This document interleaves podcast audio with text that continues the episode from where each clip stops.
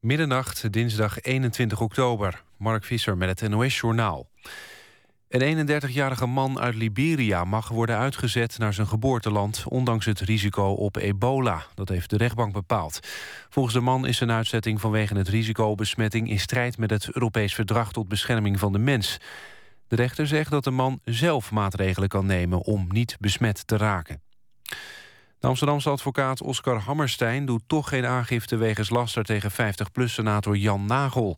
Hammerstein deed namens de stichting Vrienden van de Gaykrant aangifte tegen 50PLUS-voorman Henk Krol wegens onder meer verduistering. Nagel zei vrijdag dat Hammerstein geen recht van spreken heeft... omdat hij in het verleden voor soortgelijke feiten is veroordeeld. Hammerstein zegt tegenover het ANP dat hij afziet van aangifte... omdat hij vaststelt dat Nagel op het moment van zijn uitspraken... niet geheel bij zijn volle verstand was. Een Nederlands team heeft in het Oekraïense Torres... persoonlijke bezittingen opgehaald van slachtoffers van de ramp... met vlucht MH17. Het zijn twee koffers.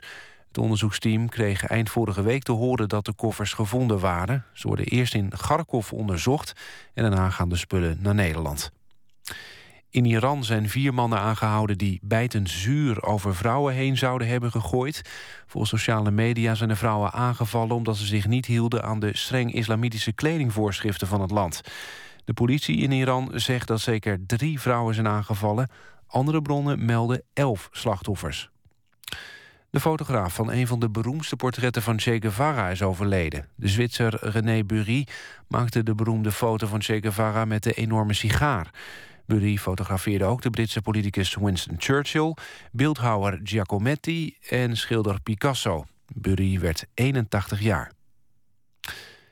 Het weer wisselend bewolkt en een enkele bui. Morgen eerst regen en een matige tot harde wind. In de middag gaat het harder waaien en regenen... en later ook onweer en hagel. Dit was het NOS Journaal. NPO Radio 1. VPRO meer slapen.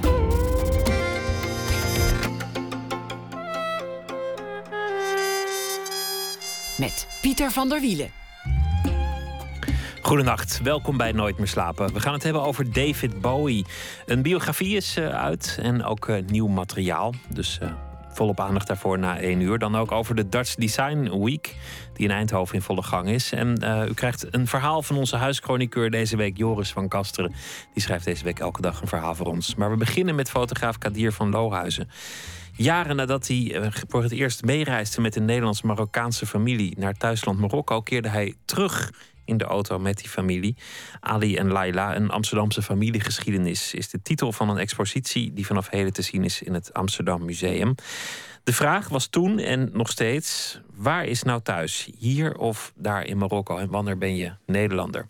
Kadir van Lohuizen werd geboren in 1963, won meerdere zilveren camera's, meerdere keren de World Press Foto, fotografeerd voor talloze media: National Geographic, Le Monde, NRC Handelsblad, de New York Times. Hij reisde over de hele wereld, 121 landen, naar schatting. Vaak naar conflictgebieden, Rwanda, Sierra Leone, rampgebieden zoals New Orleans na Katrina. Via Panem was een project twee jaar geleden waarvoor hij van de zuidelijkste punt van Zuid-Amerika reisde naar de noordelijkste punt van Noord-Amerika om verhalen op te tekenen van migranten. Onderweg stelde hij steeds de vraag: wie ben je en waar kom je vandaan? Kadir van Lohuizen, welkom. Wie ben je en waar kom je vandaan? Dat kan ik nog toevoegen. Ja.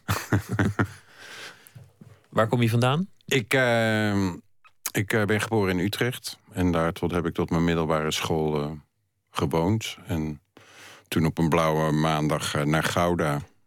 Daar heb ik mijn middelbare school wat afgeleden. En toen ben ik heel snel weer terug naar Utrecht gegaan. En sinds, 1905, sinds 1993 toen ik de familie namelijk tegenkwam, waarover we het straks hebben, denk ik, uh, ben ik naar Amsterdam gekomen. Sinds 1993 woon je in Amsterdam, maar daar, daar ben je niet enorm vaak. Ik ben er niet enorm vaak, maar het is wel mijn stad. En uh, het was een stad waar ik sowieso. Mijn, mijn vader is oorspronkelijk Amsterdammer. Die is Amsterdammer. En uh, ik kwam toen ik langzaam in, het, in de fotojournalistiek rolde, kwam ik steeds vaker ook in Amsterdam, omdat daar overwegend de kranten en de tijdschriften zaten. En ik ben inderdaad uh, heel veel in het buitenland, maar Amsterdam is wel thuis. Maar hoe, hoeveel ben je ongeveer in het buitenland per, per jaar, als je het zou kunnen uitrekenen? Nou, het wisselt een beetje, maar een, een maand of zeven weg. Acht soms. Toevallig de laatste drie maanden in Nederland. Het is uh, heel erg lang geleden dat dat is voorgekomen. Krijg je dan ook een beetje onrust als je zo lang in Nederland bent? Ja, ja, ik moet zeggen dat het deze keer eigenlijk redelijk goed is gegaan. Maar dat wel, er was altijd wel een soort. Uh, bij zes weken dan begon het toch wel. Uh, begon het wel heel erg te kriebelen. En dan moest ik toch echt wel weg. Hoe, hoe begint dat kriebelen? hoe dat kriebelen? De, het kriebelen van het weggaan. Ja, um, komt er dan een verhaal op je pad? Of, of, of loop je met iets rond? Nou ja, het is. Kijk, maar het is eigenlijk wel een beetje van kinds af aan ingegoten. Al mijn vader die. Uh, um, werkte voor de Nederlandse spoorwegen als planoloog, maar uh, we hadden vrij reizen. Dus uh, we waren ook altijd. Uh, wij toerden altijd door Europa met de trein. Dus dat reizen is, is, is eigenlijk al heel vroeg gekomen. En het, wat ik doe, de journalistiek en het reizen, dat is, was voor mij op een gegeven moment de ideale combinatie. Want wat ik doe, je moet wel iets ook met weg, weg zijn hebben en alleen zijn. Uh, dat moet ook uh, deel van jezelf kunnen zijn.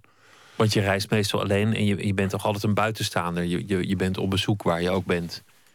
Ja, het is niet je stamcafé. Nee, je probeert natuurlijk zoveel mogelijk... Hè, door, door ergens langer te zijn of vaker terug te keren... kan het, kan het een, een merendeel van jezelf worden. En zien mensen ook uh, jou soms meer als een deel van hunzelf. Maar het is wel... Uh, nee, het is natuurlijk... Het, uh, ja, ik heb wel last van een zekere onrust. Um, en het is, natuurlijk, het is natuurlijk prachtig. Ik weet niet, heb jij mijn landen, aantal landen geteld? Ik, hoeveel ik geweest ben? Het is nee, natuurlijk... ik, heb, ik heb het uit een artikel gehaald waarin, waarin oh. je zelf tot die schatting kwam. Oh, ik, ik zou dat niet durven doen voor je. Weet ik waar jij uithangt. Um, nou ja, het is natuurlijk, ik heb gewoon een prachtig vak. Want ik, ik, ik, ik zie de wereld. Ik wilde al, al heel vroeg moest mijn horizon zo breed mogelijk worden. Ik kan vaak verhalen maken waarvan ik in ieder geval vind dat ze ertoe doen. En uh, het vak fotojournalist is soms uh, lonely business, maar het is ook wel heel mooi. Ik bedoel, het is, zwaar soms omdat je uh, niet alleen de maker bent, maar je bent ook de producer en de researcher en de editor. Wat in, in alle andere beroepsgroepen in de journalistiek aparte vakken zijn, word jij geacht allemaal zelf te doen. Maar dat geeft, uh, als het eenmaal lukt en het wordt gepubliceerd in wat voor vorm dan ook, geeft dat een, uh, ook een hoge mate van zelfbevrediging. Je wordt niet gestuurd. Dat is natuurlijk een groot verschil. De meeste verslaggevers die, die worden gestuurd omdat er een verhaal is. Er is ergens nieuws, er is iets gebeurd. Uh, ga er naartoe. Je hebt zoveel uur om, te, om je koffers te pakken. Jij kan zelf beslissen waar je naartoe gaat en wat je daar gaat doen. Dat, dat is journalistiek veel interessanter. Ja, maar het is ook wel een beetje uit nood geboren. Ik bedoel, toen, toen ik begon was dat natuurlijk absoluut niet aan de hand... dat, dat iemand mij ergens naartoe zou sturen. Zeker niet als, als dat over de landsgrens was. Dus uh, ik heb, ja...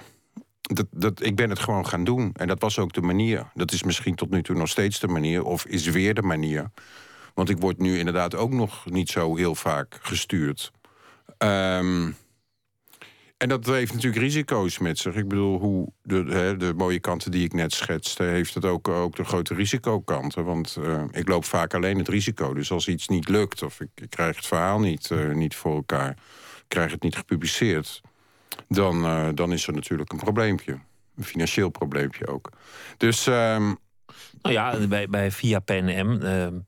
Op het laatst moest je een vliegtuig huren om het noordelijkste puntje nog te kunnen bereiken. Want daar, daar mocht je niet zomaar naartoe. Dus dan, dan moet je toch eventjes daar geld neertellen voor een vliegtuig. Je, je, miste een boot die eens per maand gaat, helemaal aan het begin. Dus, dus alle ontberingen, ja, die, die gaan ook meteen van je budget af. Nee, dat, dat is ook zo. En het is natuurlijk, uh, ja. Kijk, op een gegeven moment, je, je ontwikkelt natuurlijk wel een journalistieke intuïtie en een journalistieke neus. Dus je weet wel op een gegeven moment dat als je, als je een radertje in je, in je verhaal niet voor elkaar krijgt en het zit er niet in, dat, dat, dat, je, dat, dat het verhaal een beetje als een kaartenhuis in elkaar stort. Dus dan, dan, dan neem je financiële risico's of, of ander soort risico's om dat toch voor elkaar te krijgen. Je had het over, over thuis. Je zei dat reizen, die onrust heb ik ook van huis uit meegekregen. De naam Kadir, tegenwoordig heeft iedereen wel een internationale naam. Als je nu op een schoolplein staat, is het, is het niet een heel exotische naam. Maar in die tijd, 1963, was dat nog wel een exotische naam. En ik las ergens dat het kwam omdat je ouders een, een soort Soefi-gedachte daarachter hadden. Ja, mijn ouders uh, zijn uh, en dat uh, heeft mijn vader al van zijn grootouders. Dat waren een van de eerste Soefis in, in Nederland en in West-Europa. Die zijn in begin jaren twintig van de vorige eeuw zijn die bekeerd. Dus daar heb ik inderdaad mijn naam aan te danken. En wat hield dat in, Soefi zijn thuis, in jouw opvoeding? Wat moest jij, wat anderen niet nou, moesten? Soefisme in het algemeen, dat, de, de, dat vind je in diverse vormen. Het is een, uh, als je het zo wil noemen, een liberale vorm van de, van de islam. En het heeft zich in, uh, in het West-Europa of in het Westen heeft zich dat, dat meer ontwikkeld, zoals ze dat zelf noemen, een, uh, een universele godsdienst. Dus als je naar diensten gaat van Soefis hier, dan, dan wordt er voorgelezen uit alle heilige geschriften. Dus niet alleen de Bijbel en niet alleen de Koran. Maar dus dat, de, dat, ja, er zit iets heel moois in. Het is, heeft voor mij ook altijd iets utopisch gehad, misschien te utopisch. Uh, ik heb in mijn werk natuurlijk ook te veel conflicten gezien die ook uh, op religie gebaseerd waren. Maar uh, ik ben het in ieder geval op latere leeftijd meer, veel meer gaan waarderen dan, uh, dan toen ik jong was. Die gedachte? Ja, en ook be, beter begreep wat mijn ouders dreef. Mijn, uh, mijn moeder leeft helaas niet meer. Die is vorig jaar overleden. Maar mijn ouders waren altijd, zijn, waren altijd heel erg gedreven. Uh, niet alleen in hun werk, maar ook in hun persoonlijke leven. In jouw werk zit in ieder geval heel veel gedrevenheid, maar ook toch wel een gedachte die terugkeert van, nou ja, het, het is eigenlijk maar een kleine planeet en toch leven er zoveel verschillende landen en volkeren. En die kunstmatigheid van grenzen, dat, dat is iets wat wel heel vaak terugkeert in jouw werk, volgens mij. Ja, ja, ik ja. Nee, ik heb wel een probleem met grenzen. Ik snap hoe ze ontstaan zijn, maar denk ook dat we, dat we moeten begrijpen hoeveel uh, problemen het uh, daarna heeft opgeleverd. Ik bedoel, als we nu naar het huidige Midden-Oosten kijken en de grenzen, dan hoe Irak en uh, landen als Irak en Syrië nu uit elkaar dreigen te vallen. Wat, wat ik denk dat dat, dat zal gebeuren. Um, is dat een groot probleem. En uh, het, het Via Panem-project waar je, waar je daarnet aan refereerde... Wat, waar ik, wat eigenlijk een visuele zoektocht was naar migratie, stromen in de Amerika's. Um, ja, daar zijn grenzen zijn daar een soort onmogelijke barrières hier en daar geworden. Met, met, met uh, de Amerikaans-Mexicaanse grens natuurlijk met stip op één. Ja, met die, die grote muur die, die ook wel vaak in het nieuws is met, met, ja. met, prikkeldraad en hekken. En, nou ja, het interessante was dat ik daar heel veel mensen ook, ook interviewde en, en vroeg naar hun historie, de historie van hun voorouders. En, en, en oud fotomateriaal ook, uh, ook in het project heb gebruikt. Waar je, waar je inderdaad gewoon nog niet eens zo heel lang geleden, waarin je bijvoorbeeld uh, gewoon een open grens ziet. Waar, waar, je, waar je een Nogales had in wat nu in een deel in Mexico ligt en een deel in Arizona ligt, maar wat toen gewoon één stadje was, waar ja, daar liep een denkbeeldige grens doorheen. Maar daar was dan ook alles mee gezegd. Dus uh, ja, en het, het gegeven dat, dat de wereld juichte toen de muur in 1989 in Berlijn viel en hoeveel muren er daarna zijn gebouwd, is uh, toch, wel, uh, toch wel schokkend. En of het iets oplost, dat durf ik. Ja, dat is ernstig te betwijfelen, lijkt mij. Het uh, project, uh, naar aanleiding waarvan je hier bent, gaat ook weer over uh, migratie. Wat nu in het Amsterdam Museum te zien is. In de tijd in 1993 stapte jij in de auto met een Marokkaanse familie die, die terugging naar Marokko. Ik heb die foto's gezien in, in het museum.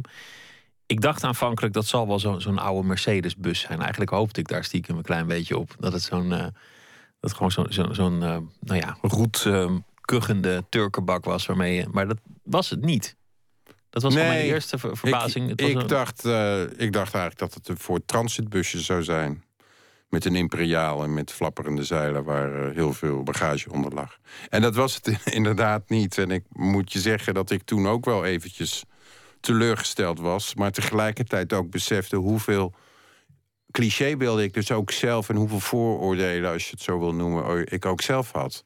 Dus die werden al meteen rechtgezet uh, in, in die zin. Want, uh, Keurig Volvo. papa Ali, die, was, uh, die werkt zich al zijn hele leven tot dan toe de tering, om het maar even zo te zeggen. En had wel een voorliefde voor auto's. Dus die had zijn centjes met zijn hij veel centjes bij elkaar gespaard en een Volvo 740 gekocht, tweedehands. Ik vroeg net, hoe begint die jeuk? Wanneer, wanneer besluit je, ik ga weg? Met andere woorden, hoe begint zo'n project? Hoe begon in de tijd in 93 dit project? Hoe, hoe nou ja, jij... het, eh, het, grappige was dat... Eh, de, de, wat, dit, dat was dus een project eigenlijk in Nederland. Ja, ik ben ook met ze in Marokko geweest, maar dat was uh, drie weken. Ik heb ze een jaar lang gevolgd in 1993, 94. Dus het was een, uh, een Nederlands verhaal. Dus ik was ook gewoon hier. En... Um, nou ja, ik, heb, ik, uh, ik ben uh, geboren in 1963, zoals je al zelf zei. Ik, ik, ik, ik, herinner me ook nog dat op de middelbare school... ik denk in de vierde klas of zo, kwam, de eerste, kwam Ibrahim in de klas. En dat was dus inderdaad... Uh, dat was de eerste stroom. Nou ja, een, een jong kind van de eerste generatie gastarbeiders. Dus ehm, ik heb in Utrecht lang in Lombok gewoond. Ik woonde in Amsterdam, in Amsterdam-Oost... Ehm, mijn eerste kamer was boven een uh, gezin van Turkse komaf in Utrecht. Dus ik had, ik had wel. Ik heb altijd ook, toen ik steeds visueler werd, om het maar zo te zeggen, had ik zoiets van. Er moet een ander verhaal te vertellen zijn. Uh, dan, ook, dan de clichés die we toch altijd, ook in 1993 en daarvoor, hebben over onze uh, gastarbeiders, zoals het toen vooral heette. Um, en uh, het was, verder was het eigenlijk toeval, want de gemeente, uh, gemeente Amsterdam, het gemeentearchief, geeft elk jaar een documentaire fotoopdracht uit. En uh, Johan van der Keuken, voor velen waarschijnlijk bekend. Bekende documentairemaker en, en fotograaf. Ja. Ja, zeer bekend geworden filmer. die kreeg de opdracht van het gemeentearchief en die zei Um, ik hoef maar de helft van, de, van het geld en laat de andere helft naar een jonge fotograaf gaan die daar iets moois mee gaat doen.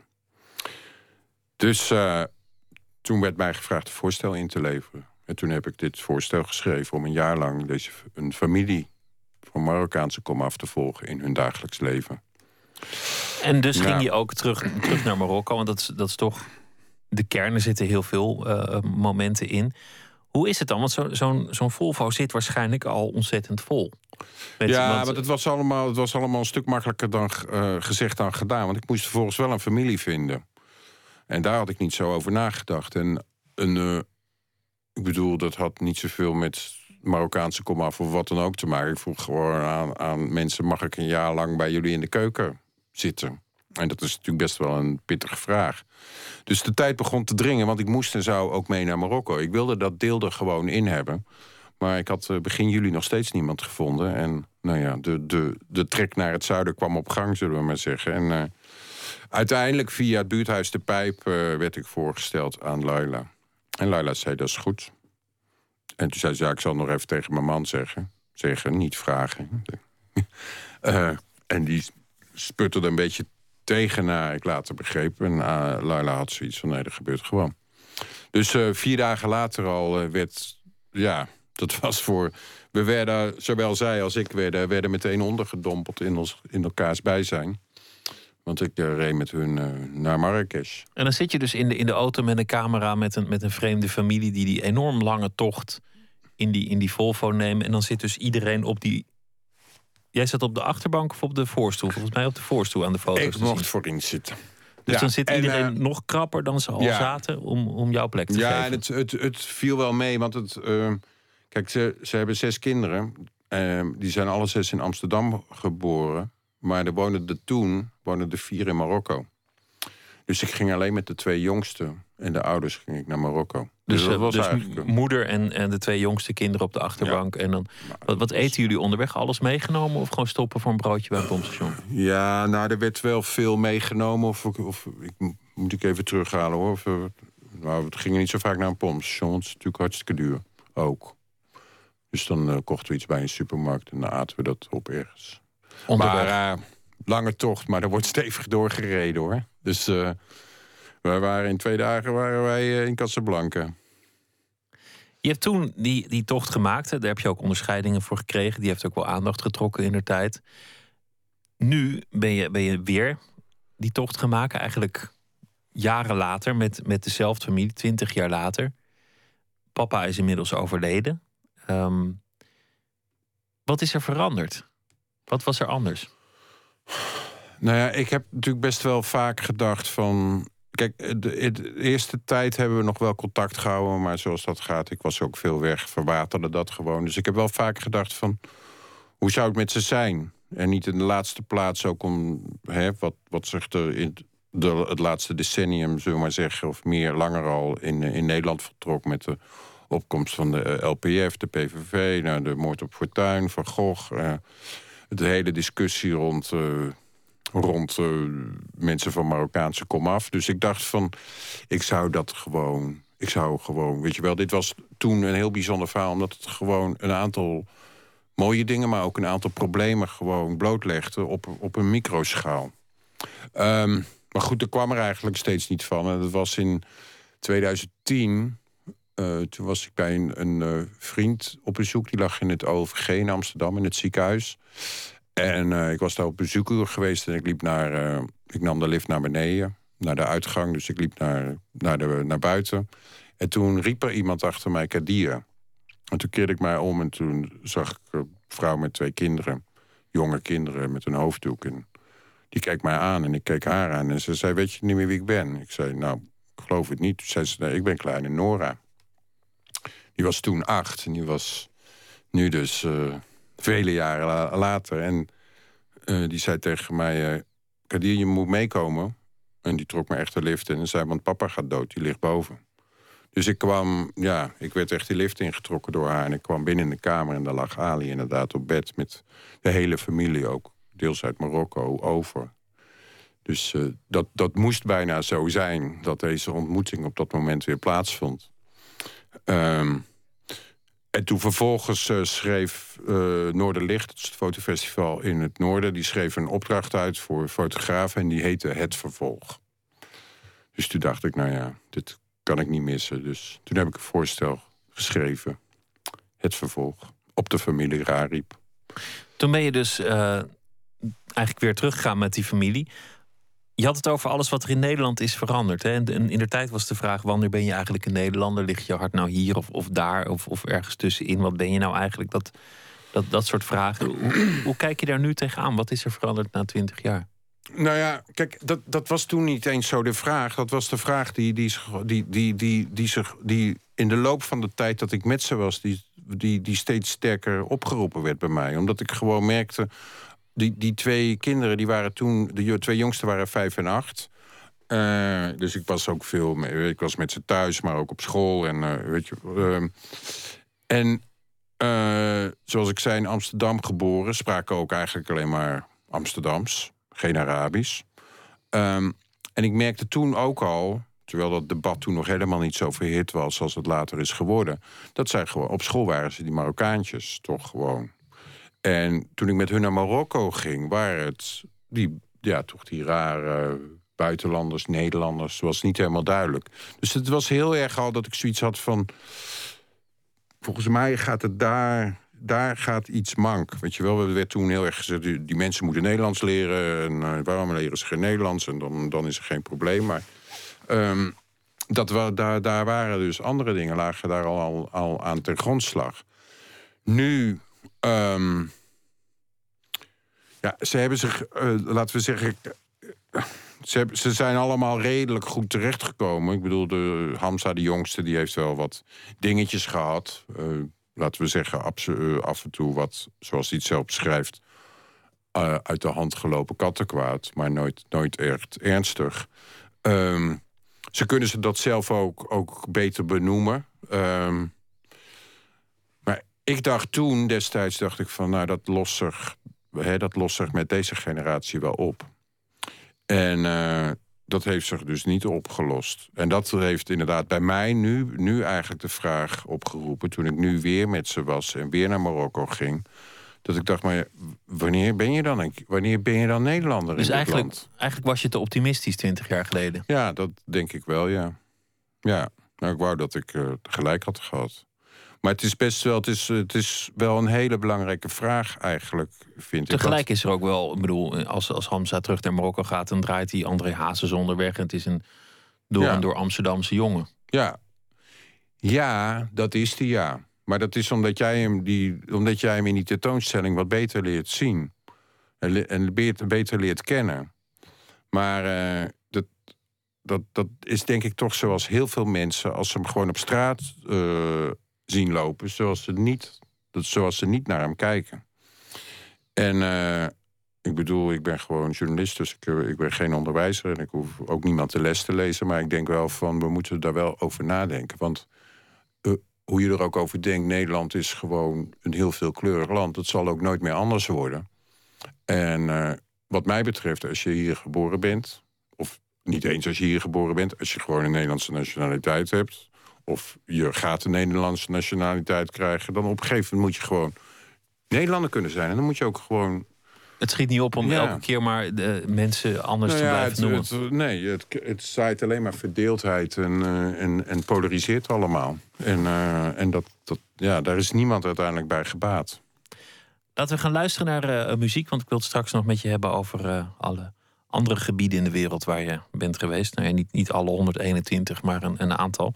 We gaan eerst luisteren naar de Mark Lanigan Band met I Am the Wolf.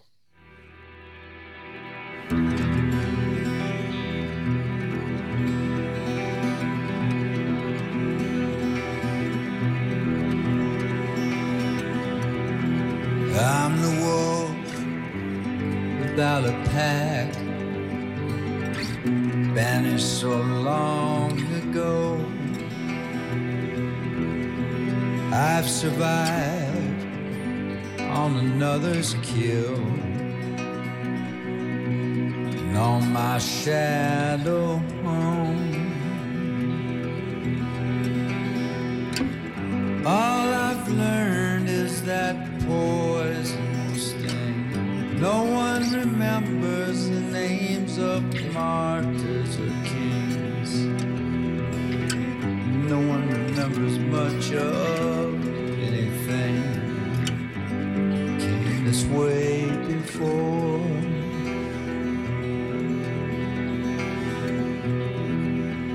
I'm the wolf combing the beach, too hungry to shy away. The carcass of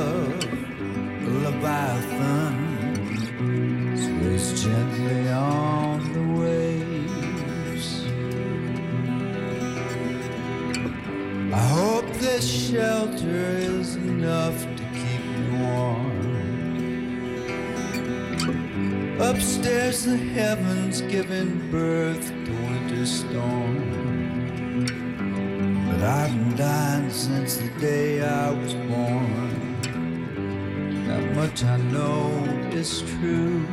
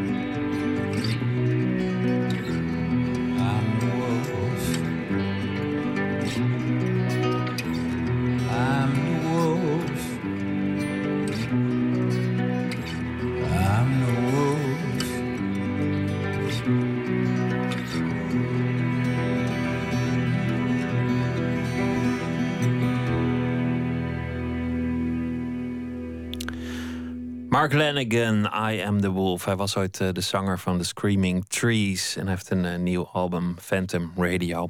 Nooit meer slapen in gesprek met Kadir van Lohuizen.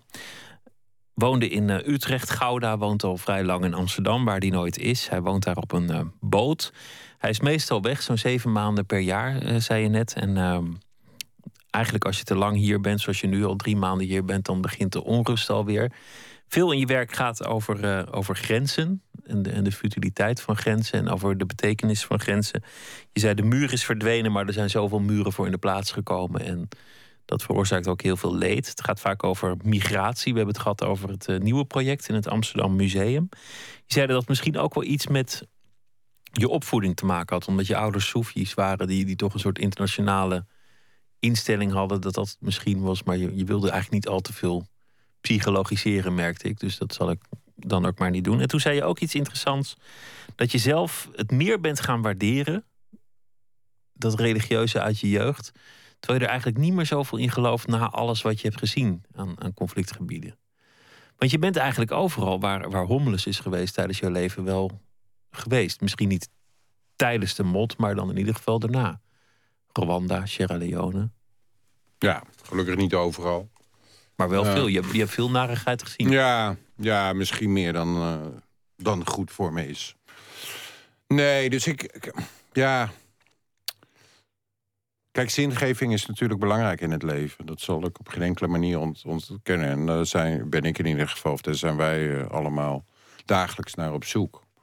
En uh, mijn ouders hebben dat op, op hun manier gevonden. En ik ben, ben wel heel erg gaan waarderen hoe ze daar hoe ze dat gevonden hebben en hoe ze daarmee om zijn gegaan. Ze, een deel van het jaar woonde zij in New Delhi en werkte daar in Sloppenwijk. Weet? Het was toch uh, grappig en, en ook raar en vreemd. Dat, dan, ik, ik kwam daar dan en onderweg naar Kashmir of naar weet ik veel waar. En dan uh, trof ik mijn moeder daar en dan kon ik logeren. En mijn moeder met een hoofddoek, want die respecteerde daar natuurlijk ook de lokale gebruik. Maar was daar ook, uh, zij was mijn sleutel tot, uh, tot, tot die wijken in Delhi ook. Daar was ze zo, werd ze zo gerespecteerd om wie ze was en wat ze deed.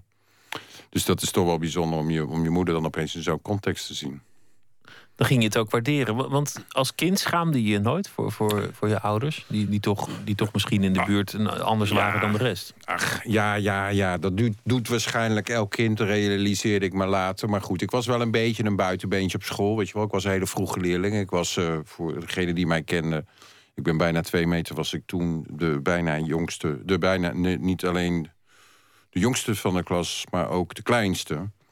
En ik heette ook nog Kadir. En mijn ouders gingen niet gewoon naar de kerk. En die hadden eigenlijk ook, we hadden eigenlijk ook geen televisie. Die stond in ieder geval heel ver verstopt. Dus ik was niet het, nee, ik was niet het kind uit het doorsnee gezin. En uh, dat wilde ik toen eigenlijk heel graag zijn. En pas later ben, je het, ben je het gaan waarderen toen, toen je ouders nou ja, dan bijvoorbeeld in Daily zag... dan dacht je, goh ja, dat is eigenlijk, eigenlijk wel leuk. En je bent er ook ja, wel op... eerder wel al hoor. Je bent er ook wel op gaan lijken, in zekere zin. In welke zin? Nou ja, uh, zeer idealistisch, mag ik wel zeggen. Zeer uh, begaan met, met de wereld ook buiten de eigen landsgrenzen. Ja. ja, je kan het idealistisch noemen. Ik denk, ik denk ook gewoon dat ik. Er zijn zoveel verhalen die belangrijk zijn om verteld te worden. En die. Uh, weet je wel, ondanks het in, de al het nieuws wat op ons afkomt en de toegankelijkheid die we hebben, die, de, het nieuw, de toegang die we hebben eigenlijk tot nieuws en, en van verschillende bronnen. Worden, heb je, krijg ik niet het idee dat we nou meer weten of dat mensen daar beter over na zijn gaan denken. Ik heb toch meer het idee dat, dat we steeds meer naar binnen zijn gekeerd uh, in Nederland en Europa en, en ook in de Verenigde Staten. Ik heb twee jaar in New York gewoond. Um, en dat, dat, ja, soms denk ik, waarom doe ik dit nou? Weet je wel, waarom doe ik dit nou? Want... Heeft het wel die impact waar je op hoopt? Ja, en dat ik, de, dat ik de wereld niet zal veranderen met mijn camera... daar heb ik me al lang bij neergelegd. Maar het is soms wel, ik denk van... Het, soms is het zo om zo hopeloos te worden... dat we gewoon niet van de geschiedenis kunnen en willen leren. En, uh... Ik ging door je foto's heen. Uh, alles wat ik kon vinden heb ik, heb ik vandaag uh, zo'n zo beetje bekeken. Onder andere foto's in, in Rwanda. Uh, waarin 94 die genocide was. Dit was geloof ik vrij korte naam, maar het was nog, nog steeds niet rustig. Een trein waarin vluchtelingen verdrukt zijn, die zo dicht op elkaar gepakt zaten. Jij, jij stond op de locomotief. Ja. Kan, kan je op zo'n moment nog foto's maken? Nee. Lukt niet meer. nou, even voor de goede. goede het, het waren Rwandese vluchtelingen in Oost-Zaire toen nog. Uh, ja. In de buurt van Kisangani. Nee, dat is denk ik wel een van de meest dramatische momenten geweest die ik heb meegemaakt. En hoop ook niks nooit meer mee te maken. Omdat ik inderdaad op, op een trein was terechtgekomen waar mensen nadat ze drie jaar inmiddels op de vlucht waren. Uh, via een luchtbrug van de Verenigde Naties terug zouden keren naar Rwanda. Met alle angst van dien, maar ze gingen wel terug naar huis. En deze mensen die waren zo uitgeput en zo. Ik heb ook nog nooit mensen. Ik zie, ben er natuurlijk altijd met mensen als ik fotografeer. En ik kijk mensen altijd in de ogen. En ik heb oogcontact nodig. En er moet een soort vertrouwen zijn om, voordat ik kan fotograferen en kan werken. Ik heb nog nooit in zoveel uh, lege ogen gekeken waar, waar gewoon niks meer in zat. Gewoon mensen die totaal murf waren geslagen. En ik zat op die trein en dat was dus de drive out of hell voor deze mensen. En uh, inderdaad, er, er, was eigenlijk niet zoveel. Het leek gewoon een, een, een, goed ritje, zal ik maar zeggen. En toen die trein aankwam, uh, toen ik eraf sprong en, uh, en ik langs die wagons liep, dat, dat, het was dus, dus bijna een soort. ja, Nee, het waren een soort scènes uit de Tweede Wereldoorlog. Want het waren open goederenwagons waar mensen in stonden. Een stuk of twee, tweeënhalfduizend. En toen zei iemand, er is iets gebeurd. En toen klom ik op een van die wagons. En toen lagen daar dus gewoon heel veel doden. Die doodgedrukt waren. Doordat die trein gewoon te vol geladen was. Um, en uh, ja, dat Dan was... Is jouw, jouw werk is op dat moment om, om dat verhaal te vertellen aan, aan wie het maar wil horen geldt voor, voor elk conflict. Ja, maar dat is natuurlijk toch dan. De kom, je komt, ik kwam in ieder geval, en ik hoop dat iedereen dat heeft, dat je, dat je dan wel in een soort moreel conflict komt. Want er zijn. Ik was met een andere fotograaf, maar verder was er niemand. Weet je wel, wij waren samen met die vluchtelingen, waarna later bleek 120 waren doodgedrukt. Plus nog heel veel die nog nauwelijks leefden en, en zwaar gebond waren. Dus uh, ja, dan heb je toch zoiets van de, de, de redden wat er te redden valt, letterlijk. Eerst, eerst hulp bieden en dan, dan iets anders. Ander, andere voorbeelden. Um, New Orleans, vrij, vrij kort na uh, Katrina, uh, Sierra Leone waar je bent geweest. Als jij dat soort scènes fotografeert, die, die gewoon ronduit traumatisch zijn, waar, waar, waar je waarschijnlijk nog wel eens van gedroomd hebt later. Ben je dan ook nog esthetisch bezig? Kun je dan als fotograaf ook nog toch intuïtief kijken van wordt dit wel een mooi plaatje of een goede foto? Nee, dat is wel wat je moet proberen. Want het is wel zo dat, dat een, een goede voorwaarde, die moet, de goede foto, die moet wel een aantal voorwaarden voldoen. Dat is, kan anders heeft hij geen effect. Anders, anders nou ja, ja, dat gaat over compositie, dat gaat over lichtval. En dat klinkt in, in, in, inderdaad in, in dat soort omstandigheden klinkt dat nogal cru als ik dat nu zeg. Als je in dat soort omstandigheden bent. Maar het is wel zo dat op het moment dat een foto goed is... en de smaken kunnen verschillen, maar er is wel een soort van gemene delen... dat dat, als jij de krant openslaat en je ziet dat, dat dat wel eventjes je aandacht oproept... En uh, weet je wel, er hoeft er dus helemaal geen bloederig tafereel te zijn. Er moet, er, er moet iets, iets humaans en iets menselijks in zitten. En uh, in die zin is dat wel belangrijk. Ja. Dan, en denk ik daar misschien niet geheel bewust, maar wel over na. Er zijn natuurlijk foto's bekend die, die de loop van de geschiedenis hebben veranderd. Zoals, zoals bijvoorbeeld uh, Vietnam, de, de, de, kinderen die wegrennen voor napalm. Dat, is, dat heeft gewoon de beeldvorming veranderd en daarmee uiteindelijk ook de steun voor zo'n oorlog. Dus beeld is ontzettend belangrijk. Maar net zei je, eigenlijk geloof ik er niet meer in. Dat mensen de kranten openslaan en, en dat het ze werkelijk kan schelen. Of dat het nog uitmaakt. Of, of dat je de wereld kunt veranderen met die beelden. Ja, maar dat zijn twee verschillende dingen. Want de wereld veranderen is, is, is, is, is, dat, dat gaat heel ver natuurlijk. Dat, dat, dat kan je, daar kan je van dromen. Um, Maar dat je, dat je een, een klik bij mensen kan maken en dat, daar, eh, dat, dat je mensen op een andere voet kan, kan zetten. Of dat mensen op een andere manier over, over een bepaald thema na kunnen denken. Dat is er wel. En dat is wel mijn drijfveer nog steeds. En ik weet dat ik daar dat dat, dat, dat, dat beperkt is. Maar dat deze tentoonstelling het Amsterdam Museum staat, heeft daar wel mee te maken. Ik vind dat een belangrijk ding. En ik vind dat we dat, dat weet je wel, dat, dat is gewoon. Uh, ja, dat is van, weet je wel, dit is ons land. En daar wonen we met z'n allen. En we roeien met de riemen die we hebben. En uh, uh, we better accept each other. En anders gaat het gewoon niet gebeuren. Je maakt ook foto's over klimaatverandering en de gebieden die al getroffen worden, of waar de klimaatverandering al, al zichtbaar is. Je bent ook geweest op de atollen die dreigen te verdwijnen. Je hebt de eerste het gaat vooral over de, zee, de klimaatverandering, maar dan gefocust op de zeespiegelstijging. Op de zeespiegelstijging. Waarom hou je het eigenlijk vol? Wat is uiteindelijk dagelijks jouw drijfveer? Is dat, is dat toch persoonlijke onrust en, en een liefde voor het reizen? Of, of is het echt dat idealisme dat je iets wil vertellen? Nou, het is een beetje wat ik eerder, eerder schets. Het is, natuurlijk, het is gewoon een fantastisch vak. Weet je wel, en het, dat, die, camera die, is, niet, is niet alleen mijn paspoort tot de wereld... maar het is ook mijn paspoort waardoor mensen mij toelaten. Weet je wel, het is een, ik heb, voordat ik fotografeerde heb ik best wel veel gereisd. Maar niks denigrerends daarover, want het is ook heel, heel mooi om als toerist rond te reizen. Maar om, om met een rugzak rond te reizen of met een camera waar, waar, waarin je dus gewoon journalistiek bedrijft.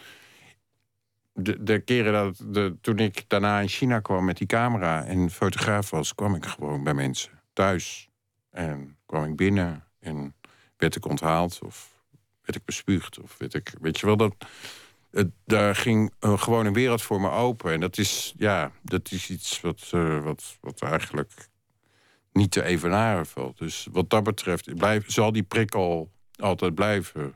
Toch is die camera ook, ook een soort wandje tussen jou en, en de ander in. Omdat je altijd naar de ander kijkt door glas. Je kunt je ook verschuilen achter je camera. Het is ook een, een manier om je een houding te geven misschien. Een soort overspronggedrag. Als het ongemakkelijk wordt, ga je fotograferen. Nou... En je bent altijd alleen. Nee, zo werkt het dus gewoon niet in de praktijk. Want het is niet zo dat je iemand, bij iemand naar binnen loopt... en dat, jij, uh, en dat je dan begint te fotograferen. en dat die camera dus dat, uh, dat, dat, dat scherm tussen jou en, en, de, en, en je slachtoffer is... of je, degene die je fotografeert. Daar gaat natuurlijk heel veel aan vooraf. Ik bedoel, mensen moeten zich wel laten fotograferen. Dus dat betekent, wil je goed kunnen werken... wil je iemands verhaal kunnen vertellen... wil je, wil je een goede foto kunnen maken, dan moet, daar een, uh, dan moet je geaccepteerd zijn. Dus uh, je zal me vaak betrappen, kunnen erop betrappen dat ik, dat ik als ik ergens binnenkom, uh, dat je misschien denkt van wanneer gaat hij nou eens zijn eerste foto maken? Um, je probeert ze eerst in een naturele toestand te krijgen door nou ja, en dat, dat mensen mij vertrouwen en dat ik een soort fly on the wall word. En dat, uh, dat mensen weten wat ik doe. En uh, nou ja, dat is, is, is van essentieel belang om, om, om ook. Om, het, moet, het is echt, toch? Ik bedoel, het, ik fotografeer het leven. En het is weliswaar altijd subjectief, want ik bepaal wanneer ik op die sluiterknop druk en ik bepaal welk, welke kant ik op kijk. Maar het is wel realiteit. Is er een liefde in je leven? Een, als een liefde, liefde? Een, gewoon een, een, een, een meisje of. Eh, Zeker. ja. ja. Houdt hij dat vol? Ja, dat gaat uh, onwaarschijnlijk goed, al zeven jaar. En, maar die, uh, die, ziet jou niet veel. Nou ja, kijk, ze, uh, weet je wel, het, ik besef me natuurlijk dat, ik, dat het moeilijk is, maar het is ook wel, weet je wel, het, het, zij heeft gewoon een eigen leven ook. Dus het is soms ook gewoon fijn als ik opzout. En, uh, en, en zij ook gewoon een eigen leven leidt. En dat het niet. dat, je die, dat het niet, weet je wel, het, de, door juist doordat ik zo vaak weg ben, blijft blijft het ook spannend. Maar natuurlijk vaak liefdes... Uh, ach, na een jaar of twee jaar dan wordt ja, het... wordt het tomeloos saai. Dan, hè, nou ja, ja. dat uh, komt vaak voor. Volgens dus mij dat is dat gewoon uh, biologisch dat het, dat het, dan, dat het dan ophoudt leuk Dus um, nee, en als het zich toelaat, dan komt ze wel eens, zoekt ze me wel eens op. De laatste jaren lijken je onderwerpen iets, iets lichter te worden, maar dat kan, kan toeval zijn. De, de echte hele zware oorlogen en, en rampen, die, die heb je toch een beetje achter je gelaten? Of is dat niet zo? Mm. Ja, dat, nou ja, dat is niet een, een, een, een bedachte actie geweest. Of dat ik dacht van ik ga het eens over een, over een andere boeg gooien. Wel dat ik merk gewoon... Het heeft deels ook wel met uh, te maken hoe, hoe, de, hoe de markt zich heeft ontwikkeld. Om, om het maar eventjes zo te zeggen. Er, er is natuurlijk een, uh, een crisis geweest, of die is nog steeds gaande, denk ik. Die ook de media hard heeft getroffen. Dus... Um, Plus het gegeven dat natuurlijk... Uh, ik ben niet meer de enige professionele fotograaf. Every, everybody is a photographer. Ik bedoel, er is zoveel beeldaanbod. Uh, of dat nu van professionals komt of van, uh, van amateurs. Dat je het toch, denk ik, ook wel op een andere manier moet onderscheiden. Dus ik kan wel denken van, nou god, ik moet, zou echt naar Syrië moeten. Want het is heel erg belangrijk dat dat verhaal verteld wordt. maar er komt zoveel materiaal. En er komt zoveel goed materiaal ook van de, van de zogenaamde wire agencies. Um, dat ik denk dat ik ook wel mijn plek moet kennen. En tenzij ik echt gewoon een unieke invalshoek heb. Uh, die, die daadwerkelijk iets toevoegt. Dus het is niet zo dat, dat, je, dat je het niet doet omdat je er geen zin meer in hebt of omdat je genoeg leed gezien hebt? Nee, nee, dat is het niet. Maar ik moet wel weten waarom ik ga. Weet je wel, ik, als, ik ga ik, ik, ga, ik ga niet naar een oorlog omdat ik naar een oorlog wil. Ik, ga naar, naar, ik, kan, ik kan in een conflictgebied terechtkomen... omdat ik denk dat ik daar een verhaal weet te vertellen... of kan vertellen, of een vertaal, verhaal wat, niet, uh, wat we niet al gehoord hebben. Heb je een somber wereldbeeld opgelopen eigenlijk in, in al die jaren, in al die reizen? Ja, het valt eigenlijk in mijn persoonlijke leven vertaalt zich dat niet heel erg. Ik geloof wel dat dat meevalt. Ik bedoel, Nee, ik word, ik word er niet blij, blij. Ik word er natuurlijk niet blij van. Ik, ben, heb, ik zal ongetwijfeld een tik van de molen hebben gekregen. Door dingen die ik gezien heb. Ik geloof wel dat ik mezelf en vooral mijn vrienden. mij hebben weten te uh, behoeden. Dat ik, uh, dat ik echt een, uh, een trauma zou oplopen. Um, maar ik hoe, heb... hoe, hebben ze dat gedaan trouwens? Hoe doe je dat? Iemand behoeden voor een trauma? Ja, weet ik ook niet zo goed. Door, door, door, door te luisteren en mij, uh, mij aan te laten ouwe hoeren. En door gewoon er te zijn. Maar goed, een, een trauma is nog iets anders dan een, een, een somber wereldbeeld. Want, ja, dat is, is ook zo. Maar... Want, want je zegt net van ja, er zijn, er zijn muren bijgekomen. Eigenlijk eh, zijn we in Nederland steeds minder tolerant geworden. Ja, soms word je er natuurlijk helemaal het over gek van. En ik Zeespiegelstijging hebben we het over gehad. En, en over de, de genocides. Ja, we gaan ten onder. En, en dan... Uh... ja, maar dat is eigenlijk wat iedereen zegt. Het gaat slecht met de wereld, maar met mij gaat het goed. Oh ja, is dat zo? Volgens mij is dat, is dat de, de algemene opinie. Ik durf best een enquête uit te schrijven. Ik, ik heb natuurlijk wel geleerd om het niet te dichtbij te laten komen. Ik bedoel, ik, ik moet natuurlijk. Dat, die camera is niet zozeer zoals je eerder schetste. Uh, dat, dat, zeg maar dat gordijn tussen mij en de, en de werkelijkheid. Maar ik heb, ik, heb wel, ik heb wel ontdekt of me gerealiseerd dat ik. ik kan, je kan niet alles mee naar huis nemen. Je kan niet alles mee naar bed nemen. Je kan niet... Dus ik moet een soort gezonde afstand op een gegeven moment... tot mijn onderwerp, hoe dicht het ook bij is... en hoe erg ik me ook kan nadenken van... hoe zou het met die familie in Gaza zijn... of hoe zou het... De, de, de, ik moet daar een soort afstand uh, van, van weten te... Op, gewoon om niet zelf ten onder te gaan. Hoe doe je dat daar ter plekke? Want, want is er ook vind je ook vrolijkheid tussen de verhalen. Je vindt altijd vrolijkheid. En dat is wel het alle. De, ik bedoel, dat maakt het.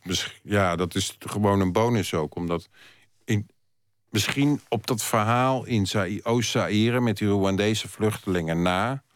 zijn er bijna in. Op alle plekken waar ik geweest ben, in alle oorlogsgebieden, in alle heftigheid waar ik geweest ben, zijn er altijd zoveel mooie momenten. En of dat nou is de wilskracht van mensen om, om zich er doorheen te vechten... Om, en de wil om te overleven. Of uh, iemand die gewoon, terwijl er helemaal niks is... toch uh, gewoon een koud bier voor de buren ergens vandaan tovert. Of, weet je wel, er zijn... Uh, ja, dat, dat, geeft ook, een, dat geeft ook eh, hoe ellendig het soms kan zijn. Het geeft ook moed. Geeft een mens moed ook. Weet je wel. Wij, wij zijn toch wel heel veel verleerd ook hier. Het geeft misschien ook wel urgentie. Want je, je, je schetste net dat in relaties na een paar jaar toch een klein beetje saai wordt. Het geldt natuurlijk ook gewoon voor, voor het leven. Ook zonder relatie. Ik bedoel, je moet niet elkaar de schuld geven. Als het net een grote ramp is gebeurd of een, of een oorlog, dan zijn mensen misschien wat meer uh, gericht op de essentiële zaken. Onderling. Ja. Ja, wel meer op elkaar aange... Ja. Ik weet er nog steeds niet helemaal achter hoe, dat, hoe, dat, hoe, hoe het werkt. Ja, dat is een... Ja. We hebben het hier misschien te lang niet meege, meegemaakt. We, we, we, nemen het voor granted. We, we, het, ik heb natuurlijk heel erg nu ook, omdat ik dat project heb gedaan over die zeespiegelstijging. Iedereen zegt van, oh, je komt uit Nederland, dus jullie weten precies hoe je omgaat met de zee. En uh, zijn jullie daar niet bang voor en zo. En ik realiseerde me eigenlijk dat toen, toen ik kind was op de basisschool, dat je inderdaad gewoon, dat werd je ingepeperd. Hè? Dat 1953, toen was ik nog lang niet geboren, maar weet je wel, dat was toch allemaal nog vrij dicht bij de watersnoodrampen, de deltawerken en gewoon een, een angst voor de zee. En dat, dat, dat hebben we eigenlijk niet meer. Weet je wel, we wonen gewoon achter een dijk en daar denkt eigenlijk niemand meer over na dat je in. Uh, volgens mij in bij Nieuwekerk 12 meter onder de zeespiegel woont. Nee, terwijl je daar best wat vaker over na zou moeten denken. Nou, zeker wat, er, wat ons te wachten staat, ja. Want je denkt dat ons iets te wachten staat? Nou ja, het is nu dus de, de klimaatskeptici zullen blijven. Maar er is nu wel zoveel wetenschappelijk bewijs dat de zeespiegel aan het stijgen is. En dat uh, dat, dat zodanige versnelling is getreden. Want zeespiegels hebben altijd gestegen en gedaald. Laat daar geen misverstand over, over staan. Maar dit gaat in nu zo'n uh, rap tempo dat, dat, uh, dat de mens daar de hand in heeft gehad. En ja, de kustlijnen van de wereld zullen ze gaan verleggen. Die zullen zich dramatisch verleggen. Maar hier in Nederland hebben we geld, dus dan leg je gewoon die dijk wat hoger. Nou, dan moet je hem heel hoog leggen. En dat is, dat is het, op termijn, op termijn zal dat onhoudbaar worden. En zal het gewoon, ja, nee. De, de, de kustlijn uiteindelijk, en dan hebben we het over misschien 2300, hè, dus over een jaar of 200 ligt die kustlijn echt wel op de Duitse grens. Dan komen we weer terug bij het thema migratie. Dan worden de Nederlanders een stam die elders gehaat worden. Dan heb je die Nederlanders weer die, eh, die hun eigen land onder hebben laten... maar dat is dan over 300 jaar, hè? Nee, maar het is wel op een aantal plekken veel urgenter uh, aan de hand in de wereld. En, en er zijn een aantal. Die atollen bijvoorbeeld. Ja, er zijn een aantal landen die gewoon gaan verdwijnen. verdwijnen. En dat zullen, we, dat zullen wij nog waarschijnlijk meemaken in ons leven. Verdwijnen dat betekent was een, dus land was een mooie verspreking trouwens. Verdwijnen. Sorry, heel flauw. Maar, ik, wat, um, wat, wat dus daarmee zullen grenzen wellicht een andere betekenis krijgen. Je zei net, ik ben, ik ben meer bezig met, met zingeving. Je, je vertelde ook dat, uh, dat je moeder er inmiddels niet meer is. is. Denk je daar wel eens over na hoe je, hoe je oud zult worden? Blijf je dit doen, de verhalen najagen en, en fotograferen met, met dezelfde drive en onrust als je altijd hebt gedaan? Ik hoop het eigenlijk. Want dit is het eerste project volgens mij waarin je, waarin je terugkijkt. Waarin je terugkomt op eerdere projecten. Nou, is, is niet helemaal waar. Het is wel het eerste project waar ik na zo lange tijd terugkom. Eh. En dat is, ik heb ontdekt dat het ook een voordeel is, heeft om uh, ouder te worden. Dus uh, inmiddels, hoewel ik soms nog steeds denk dat ik een jonge fotograaf ben, is dat natuurlijk niet meer zo. En het voordeel van ouder worden is dat je zo'n verhaal twintig jaar geleden al hebt gemaakt en dat je dan over een tijd kunt kijken. Ja, dat ik dat terug kan kijken. En ik zag toevallig, of gisteren was, uh, was er weer een uitzending van Bram Vermeulen dwars door Afrika. Dat ging uh, deze keer over Angola. En ik ben heel veel in Angola geweest in de eerste helft van de jaren negentig, waar echt een afgrijzelijke oorlog woedde. En ik, zat met verbazing te kijken. Uh, ik bedoel, de, hoe dat land... Het was ook duidelijk dat maar een klein deel van de bevolking daar, uh, daar van, de, van, de, van de toenemende rijkdom profiteert. Maar het gegeven dat Bram door dat land überhaupt kon reizen over de weg met een trein, een nieuwe, nieuw aangelegde spoorrails. Uh, dus dan ik denk wel af en toe vaker van, uh, Oh ja, dus weet je de- het heeft ook een waarde dat je daar ooit, ooit geweest bent. Een deel van de geschiedenis hebt meegemaakt en daar dan weer op kan eh, inhaken zoveel jaren later. Is, is dat je plan voor, voor de komende jaren? Gewoon al die reizen nog een keer maken? Nou, wat goed idee zeg. Of ga je uiteindelijk toch varen? Want dat zie ik ook nog wel eens gebeuren. Want je, je houdt ook van water en van, en van boten. Ja, maar dat is. Nee, ik zie maar niet eh, alle landen weer eh, terug bezoeken. Ehm, nee, ik denk dat de roep. de- de- de- Er ligt altijd wel weer een verhaal eigenlijk te wachten. wat ik heel graag wil, wil vertellen. Nou ja, ik, ik woon inderdaad op een schip. en ik eh, vaar daarmee af en toe als ik tijd heb. En, eh, dus, dus die zeespiegel, dat verhaal over die zeespiegelstijging. kwam ook niet helemaal uit de lucht vallen. En, eh, en ik heb overigens laatst lange tijd op de Waddenzee gebivakkeerd. Een opdracht van het Fries Museum en de Leeuwarden Courant... om een verhaal te maken over de vissers en het wat. Het klinkt niet alsof je voorlopig eh, rust in je donder zult krijgen. Gelukkig maar. Kadir van Lohuizen, dank dat je te gast wilde zijn. En ik noem nog even de tentoonstelling die in het eh, Amsterdam Museum eh, te zien is over een Amsterdamse familie. En veel succes op je volgende reis naar Miami. Weer over de zeespiegel zal het gaan. We gaan luisteren naar Manu Chao met het nummer Bongo Bong uit eh, 1999 van zijn album Clandestino.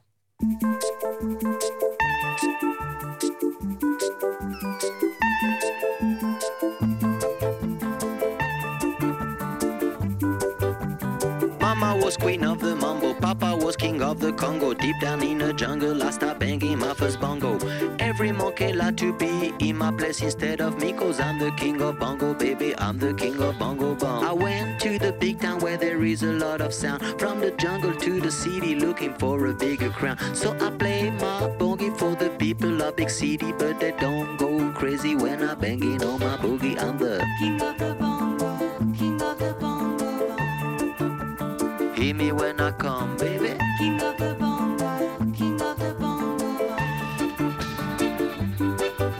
Nobody like to be in my place instead of me, cause nobody go crazy when I'm banging on my boogie. I'm a king without a crown, hanging loose in a big town. But I'm a king of bongo, baby. I'm the king of bongo bong. King of the bongo, king of the bongo. Hear me when I come, baby.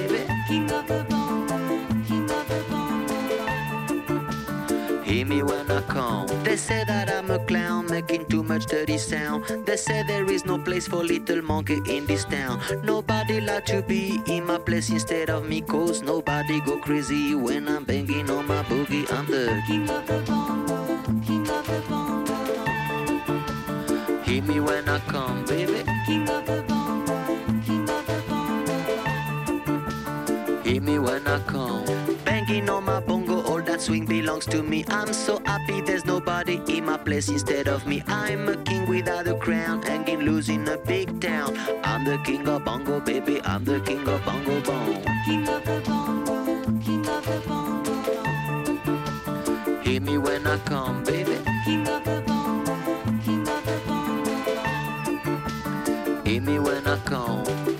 Was queen of the mambo, Papa was king of the Congo. Deep down in the jungle, I start banging my first bongo.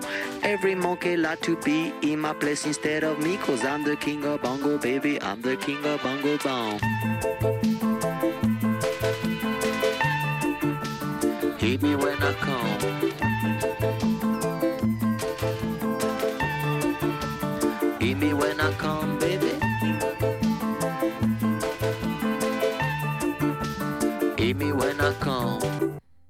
Manu Chao met eh, Bongo Bong van het album Clandestino uit 1999. Zometeen in Nooit meer slapen een verhaal van Joris van Kasteren.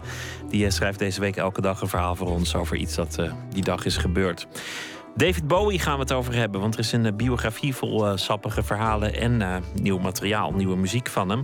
We gaan het hebben over de Dutch Design Week en dan vooral over social design, wat het ook zijn mogen. Dat ontwerpen niet alleen maar mooi moet zijn, maar ook nog nuttig. Dat is een nieuwe trend, geloof het of niet. Dat allemaal straks en via Twitter, @vpro_nms of via de mail nooitbeslapen@vpro.nl.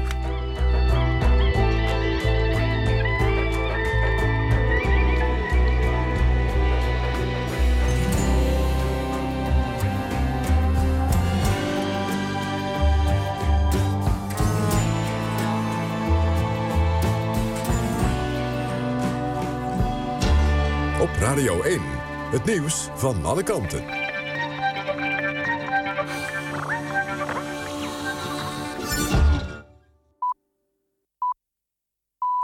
1 uur. Mark Visser met het NOS-journaal. Bondscoach Guus Hiddink moet komende dag aan de KNVB uitleggen... waarom het Nederlands elftal zo matig is begonnen aan de EK-kwalificatiereeks. En dan zal ook duidelijk worden of hij doorgaat als bondscoach. Na het verloren duel tegen IJsland zei KNVB-directeur Bert van Oosveen... dat hij het functioneren van de technische staf snel wil evalueren. Volgens Van Oosveen zal de evaluatie scherper en kritischer zijn dan normaal... omdat de problemen structureel lijken. Hiddink nam afgelopen zomer de taken van Louis van Gaal over. Onder zijn leiding heeft Nederland drie van de vier wedstrijden verloren. Een Nederlandse toerist is in de Zuid-Franse badplaats Biarritz verdronken in zee. De man liep over het strand te wandelen toen hij door een enorme golf werd gegrepen, melden lokale media. Surfers hebben nog geprobeerd hem te redden. Franse hulpverleners waren snel op het strand, maar slaagden er niet in de man te reanimeren. Een vrouw en een kind die aan de vloedlijn zaten... werden door dezelfde golf in zee gesleurd. Zij konden wel worden gered door een surfer en iemand van de reddingsbrigade. Advocaat Oscar Hammerstein doet toch geen aangifte wegens laster tegen 50PLUS-senator Jan Nagel. Hammerstein vertegenwoordigt de stichting Vrienden van de Gay-krant... die beslag heeft laten leggen op huizen van 50PLUS-voorman Henk Krol. Nagel zei vrijdag dat Hammerstein geen recht van spreken heeft... omdat hij in het verleden voor soortgelijke feiten is veroordeeld. Hammerstein zegt tegenover het ANP dat hij afziet van aangifte... omdat hij vaststelt dat Nagel op het moment van zijn uitspraken... niet geheel bij zijn volle verstand was. Het weer, het is wisselend bewolkt en er valt een enkele bui. In de ochtend enige tijd regen. Dan in de middag kans op zware windstoten en flink wat regen... met onweer en hagel. Dit was het NOS Journaal. NPO Radio 1. VPRO. Nooit meer slapen.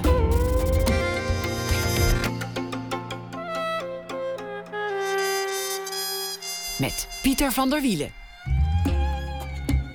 U luistert naar Nooit meer slapen. Joris van Kasteren schreef uh, boeken. Lelystad, Het zusje van de bruid en Het been in de IJssel. Er is net een uh, bundel met verhalen van hem uit. Met de titel Het Station. Over mensen die het station bevolken. En hij schrijft ook journalistieke verhalen voor uh, de correspondent, De Groene Amsterdammer en de Volkskrant. Goedenacht, Joris. Goedenacht. De vraag is of je elke dag een verhaal wil schrijven op basis van de afgelopen dag de eerste herfstdag. Of hadden we eigenlijk al een herfstdag gehad en werd het toen toch ineens zomer? Of, of gaat het gewoon niet over het weer? Of gaat het over. Uh, wat was er nog meer voor dag vandaag? Ecstasy-doden, uh, vond ik ook wel opmerkelijk. Het gaat over iets heel ernstigs, over het ebola-virus. Dat gaat ook maar door en het wordt ook maar uh, erger. En de, de paniek wordt ook steeds groter in allerlei landen in de wereld. Precies. Zal ik het maar voorlezen? Ga je gang. Mm. Goed, dan begin ik. In de Volkskrant van vandaag las ik een intrigerend zinnetje. Dat de Verenigde Staten in Liberia, een van de West-Afrikaanse landen die het hardst is getroffen door het dodelijke ebola-virus, de leiding krijgt in de aanpak van de ziekte in dat land. Dit vanwege de historische banden tussen de VS en dit land. Waaruit bestonden die historische banden ook alweer? Richard Kapuscinski, de onafgetroffen Poolse reportageschrijver, heeft hieraan een hoofdstuk gewijd in zijn boek Ebbehout. Kapuscinski beschrijft daarin hoe vanaf 1821 schepen vanuit Amerika aankwamen in het dan nog niet bestaande Liberia. Deze schepen waren bevolkt met voormalige slaven die de status van vrije mensen hadden verworven. En in Afrika, het continent van hun voorouders, een nieuw leven zouden opbouwen. De leider van het eerste konvooi zette het eerste de beste stamhoofd dat hij tegenkwam een musket op de slaap en dwong hem zijn grond te verkopen. Vanaf dat moment kwam elk jaar een volgende lading voormalige slaven aan, die zich in het gebied van de huidige hoofdstad Monrovia vestigden. In 1847 liepen zij de onafhankelijke republiek Liberia uit, wat vrijheid betekent.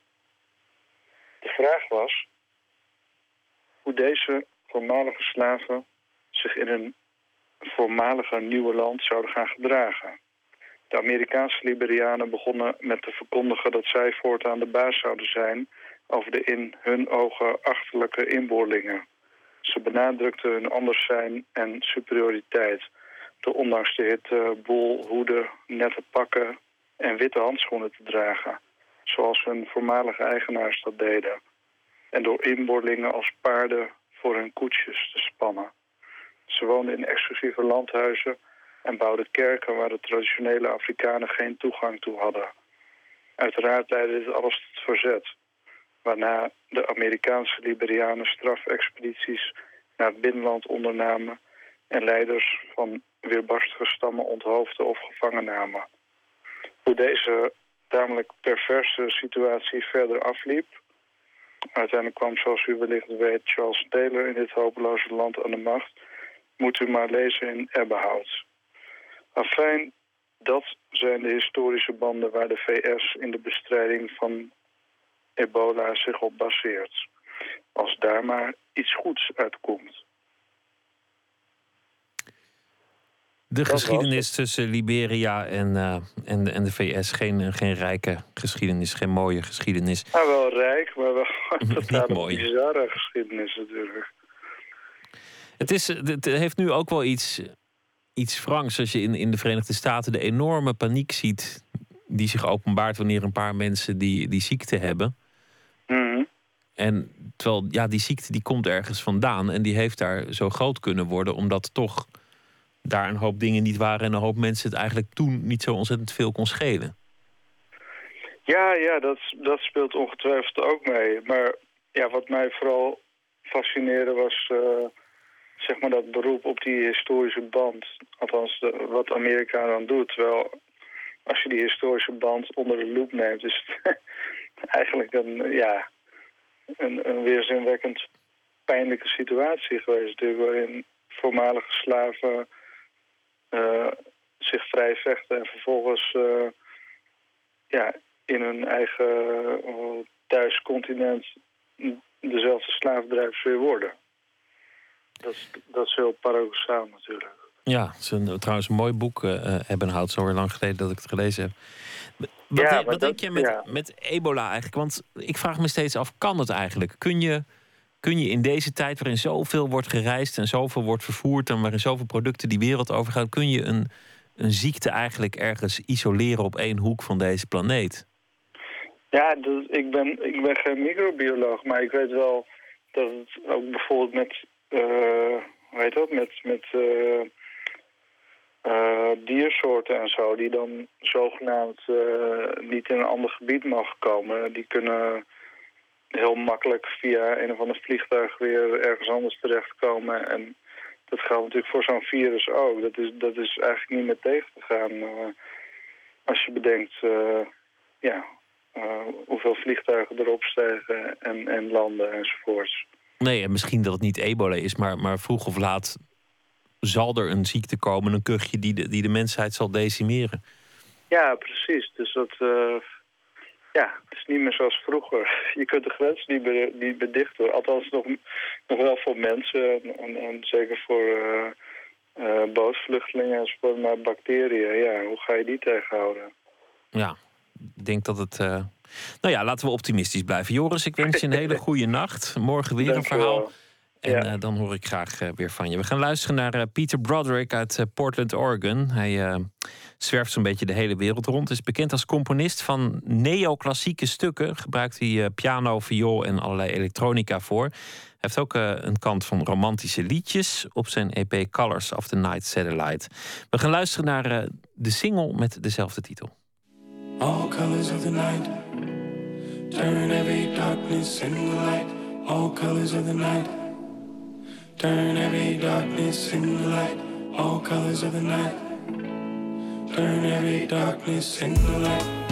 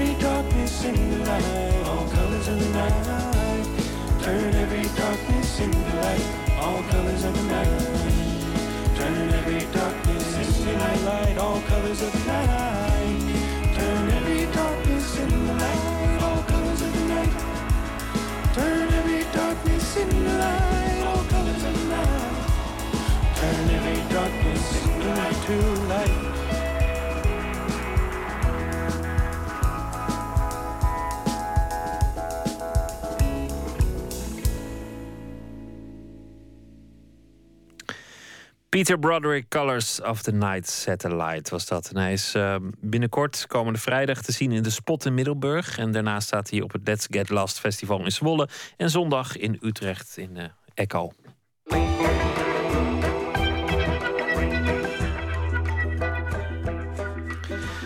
David Bowie houdt de gemoederen bezig. Een nieuwe compilatie getiteld Nothing Has Changed. Een nieuw episch nummer met uh, de titel Sue en een biografie vol sappige details. Maarten Westerveen praat over Bowie met kenner en liefhebber muziekjournalist David Kleiwecht.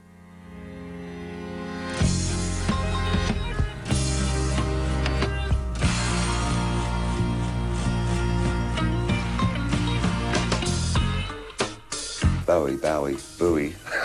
I don't even know how to pronounce it anymore. I've lost track.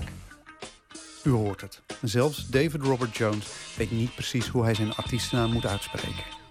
David Bowie is 67 jaar en nog steeds weet hij de aandacht van het grote publiek vast te houden. Hij brak door in 1969 met het nummer Space Oddity, een lied over een verdoemde astronaut Major Tom. Het viel naadloos samen met de film 2001 van Stanley Kubrick en de maanlanding.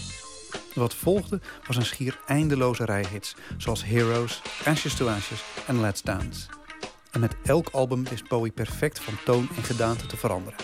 Telkens weer precies de tijdsgeest aanvoelend.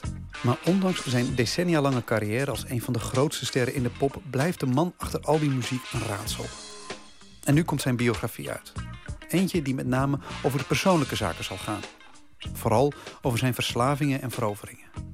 Maar zijn die zaken belangrijk om een kunstenaar te begrijpen die niet gekend wil worden?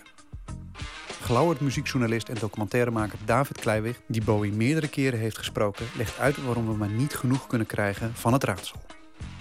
Je zou een analogie kunnen maken naar, en het is een hele rare, naar Frank Zappa. Die ook uh, niets van zichzelf geeft. Wat Bowie natuurlijk ook niet doet. Niet echt.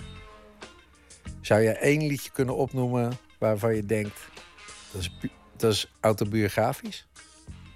dat uh, maakt natuurlijk dat je minder uh, snel aan je hart drukt. Zeker bij groot publiek hebben identificatie, identificatie nodig met de mensen die de liedjes brengen. En dat is bij hem natuurlijk altijd dubbel of uh, ver weg. Of, dus per definitie intellectueler. Omdat je niet denkt, deze man meent wat hij zingt. Want het gaat over hem. Het is zijn pijn. En dat is uh, strikt genomen wel waarom hij het zo lang volhoudt. En dat hij een icoon blijft. Dat heeft daarmee te maken. En het is ook, ik maakte net de vergelijking met Frank Zappa. Daar is het uh, eigenlijk nog. Dat, dat, gaat vaak over. Dat is vaak satire, zou je kunnen zeggen. En dat is Bowie ook weer niet. Dus het is niet persoonlijk. Het is geen satire. Wat is het dan wel? Ik denk toch gewoon kunst. Ik denk dat dat, een van de belangrijkste factoren is voor uh, Bowie's opkomst in de jaren 70. Dat hij popmuziek als kunst beschouwde. Gebruikte technieken uit allerlei andere kunstdisciplines. Of het nou de cut-up techniek van Burroughs is. Hij, hij liet zich natuurlijk inspireren door meer dan alleen het laatste plaatje van zijn tijdgenoten. En dat is wel uh, interessant. Ik zou niet weten of hij dat op dit moment nog doet. Maar uh, zeker zijn glorieperiode. Je kan alleen maar al die diverse personages zijn... door heel duidelijk dat om je heen te zien. Als hij autobiografisch was geweest... had hij natuurlijk maar één personage kunnen zijn. Of kan je twee mensen tegelijk zijn. Of ja, nou ja. I had it in, in my mind that I would be a creator of musicals. I, I, I sincerely wanted to write musicals. Als tiener had Bowie het idee musicals te maken. Werk dat door anderen dan hem zou moeten worden opgevoerd. Maar toen schiep hij het karakter Ziggy Stardust. Een figuur waar hij niemand beter voor kon vinden dan hemzelf. En daarmee begon een reeks alter ego's die steeds nieuwe kanten van Bowie lieten zien. Androgyn, koud en zakelijk, sensueel of hard. En met wat goede wil kan je in al die verschillende vormen die oorspronkelijke fascinatie voor musicals zien. Dan ben ik niet per se heel groot fan van musical, maar uh, Ziggy Stardust is misschien een musical. Het is een songcyclus en wat is dat anders? Je het live ziet, zie je een personage, zie je iemand spelen. En wat het goede is aan David Bowie zeker in die periode, is dat hij uh, altijd speelde met de gedachte: is dit nou gemeend of is dit gespeeld? En daardoor werd Ziggy zo'n boeiende figuur, bijvoorbeeld. Maar eigenlijk zijn alle Bowie's tot en met Scary Monsters, Supercreep, uh, Supercreeps... zijn interessante personages. En voor, voor mij als, als uh, liefhebber is het juist zo prettig om er niet vast te klinken aan één Bowie. Waarom? Nou, ik kan er gewoon meerdere hebben. Dat is toch ook mooi? Daar, ja. Maar dat is die ongenaakbaarheid. Voelt hij nooit onheimisch dan voor je? Hij voelt veel beter dan uh, Justin Bieber en zijn Twitter-account... en dat iedereen maar een vriend van hem is. Ik vind die ongenaakbaarheid vind ik, uh, een wijze les. Maar ik denk dat er ook een duidelijke breuk is. Dat uh, vanaf uh, Let's Dance, vanaf dat het echte grote succes kwam... en misschien zelfs het artistieke verlangen wat minder werd... en hij strikt genomen een gelukkiger mens werd... ja, daar, daar, zit, daar zit denk ik een schakelpunt voor wat je net formuleerde. Denk dat het daarna gewoon iets, iets, iets gewoners is geworden. Maar daarvoor, die hele periode, de hele jaren 70, was dat ongenaakbare en dat er niet bij kunnen komen. Dat, uh, zoals jij het zegt, niets geven. Wat ik betwijfel, want ik denk dat je daarmee alles kan geven. Was zijn grote kracht. Elke, uh, kan je, je kan er, sommige kan je gewoon meer. Uh, affectie mee hebben. Stijlen die hij heeft gebruikt, platen die hij heeft gemaakt. Maar zeker nu we terugkijken, moeten we ons constateren dat vrijwel alles uit die tijd raak was. Niet een klein beetje raak, maar helemaal raak. Telkens weer op een andere manier. Er is bijna geen beter ontvangen comeback geweest in de laatste tien jaar dan die van David Bowie. Wat heeft hij er zelf aan bijgedragen? Kan me dat beantwoorden? Wat heeft hij zelf gedaan? Hij heeft geen enkel interview gegeven. Dat is toch opmerkelijk? Vind je niet? Dat hij er gewoon niet was. En dat daardoor. Dat is ook een factor waarom het zo goed werd ontvangen. Ja, omdat wij het ook, omdat wij allemaal ook gra- graag willen dat een nieuwe Bowie goed is, bijvoorbeeld. Ook als hij misschien niet zo heel goed is. Maar we willen gewoon toch dat Bowie goed is. En ook volgens mij dat hij relevant is. Je, je wil vooral ook het gevoel hebben dat hij nog steeds snapt wat, het, wat, wat werkt. Dat geloof, dat geloof ik niet. Ik geloof niet dat Bowie op dit moment nog relevant is. Ik denk dat zijn klassieke werk nog steeds relevant is. Ehm, hoewel ik het laatste nummer... Heb jij het al gehoord? Sue? Sue. Ja. ja. Dit is zijn spannendste nummer in, eh, sinds eh, Outside. I've always been uh, a very curious and enthusiastic person. Al vroeg leerde Bowie inzien dat het hem om nieuwsgierigheid ging. Altijd op zoek naar het nieuwe. Zelfinzicht moesten wij niet in de weg staan. So now I have absolutely no knowledge of who I am, but I'm extremely happy. Volgens mij is David Bowie heel makkelijk te begrijpen. En- en- en, eh, maar het gaat om hem als kunstenaar. De man die platen maakt. En dan neemt hij gewoon een... Dus iemand die zich heeft uitgevonden als popster. En zijn jas eens in de zoveel tijd uitdoet voor een andere. Ja, wat is daar moeilijk aan te begrijpen? Behalve dat het voor jou wat afstandelijk is en voor mij juist daardoor wat interessanter. Eerlijk gezegd, ik heb bij Bowie nooit gezocht naar het autobiografische in zijn. eh, ook omdat ik het waarschijnlijk nooit van, op een organische manier heb gevonden. Ik ben daar niet zo geïnteresseerd in. Zijn popsterstatus gaat over popster zijn. Het is alles, het is muziek en commentaar tegelijk op de dingen. Zijn muziek is commentaar op muziek. Dat is toch interessant? Wie, wie, noem, eens iemand anders die dat heeft. Zelfs zijn comeback, waar ik niet fantastisch over te spreken ben, is commentaar op muziek, is commentaar op een comeback. En ik vind dat dat, dat kan er maar eentje zo'n positie hebben. En dat is een unieke positie en die heeft David Bowie.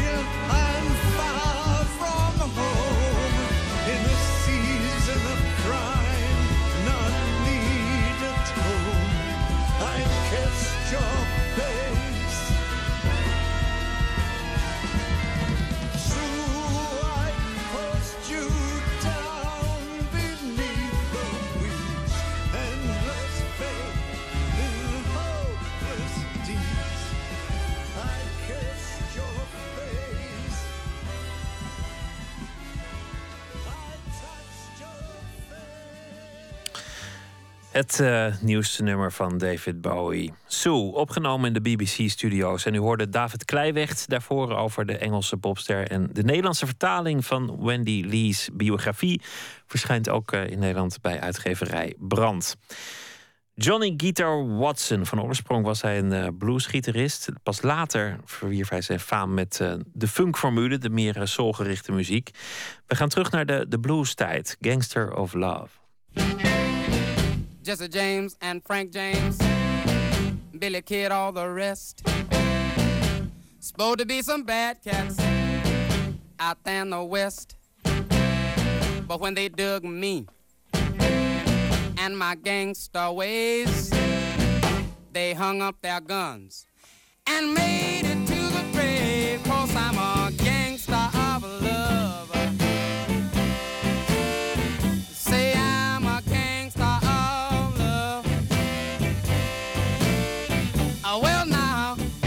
walk down the street, all the girls that I meet say he's a gangster of love.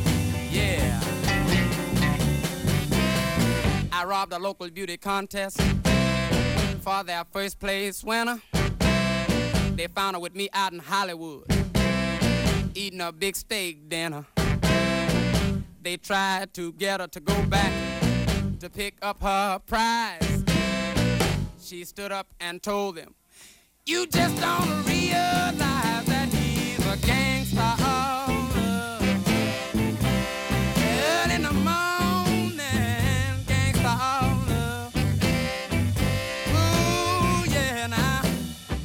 When I walk in a bar, girls from from near and far say he's a gangster of love. Oh, let me invade a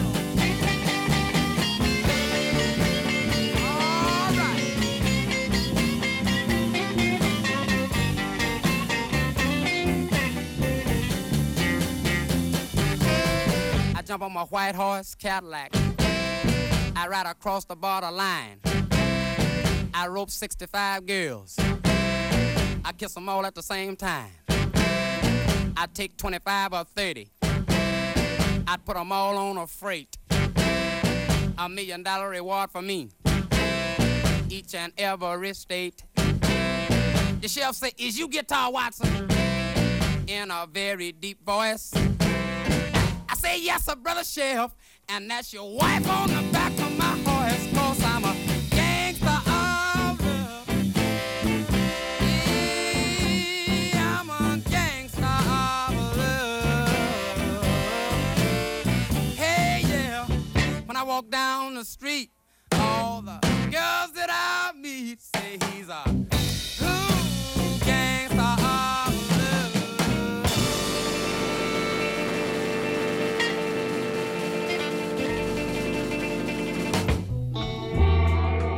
slapen. Het heeft al eh, flink wat aandacht gekregen. De Dutch Design Week is in volle gang in Eindhoven. En dit jaar neemt social design daar een belangrijke plaats in. Wat dat precies is, social design, dat weet als geen ander Anne van der Zwaag. Zij heeft er namelijk een boek over geschreven dat zij komende zaterdag zal presenteren. Looks good, feels good, is good is daarvan de titel. Nachtcorrespondent Anton de Goede, goeienacht. Ja, goeienacht Pieter. Ja, Eh, social design, weer een, eh, een nieuwe vorm. Wat is het? Ja, boeiende tijden in de wereld van design. eh, was eigenlijk ook al onderwerp van jouw gesprek vorige week met Koert van Mensvoort, die filosoof, kunstenaar, ontwerper en Eindhovenaar. Ehm, Anne van der Zwaag heeft nu over dat social design een boek geschreven. How Social Design Changes Our World. Heel reclamische titel. Ziet er goed uit, voelt goed en is ook goed, zoals jij net zegt. En dat staat dan voor die stroming social design. Wat zoveel wil zeggen als bij het ontwerpen en als ontwerper, architect, kunstenaar ook de maatschappelijke betekenis een rol laten spelen. En je zou zeggen, dat is toch eigenlijk logisch dat een architect daar bijvoorbeeld aan denkt. Maar niet zo lang geleden was het helemaal minder logisch. Anne van der Zwaag, die we kennen als schrijfster, curator, onderzoeker en groot kenner van die designwereld, vroeg ik eerder vandaag uit te leggen wat er veranderd is.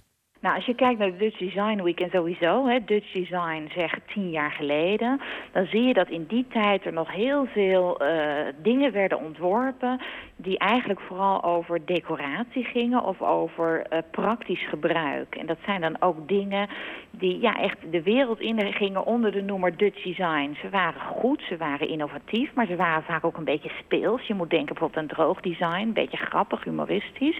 Nou, het design wat we nu steeds meer zien, ook deze editie van de Dutch Design Week, is design wat dienstbaar is. Dus design wat in het teken staat van eigenlijk het creëren van een betere wereld. Design wat iets bij wil dragen.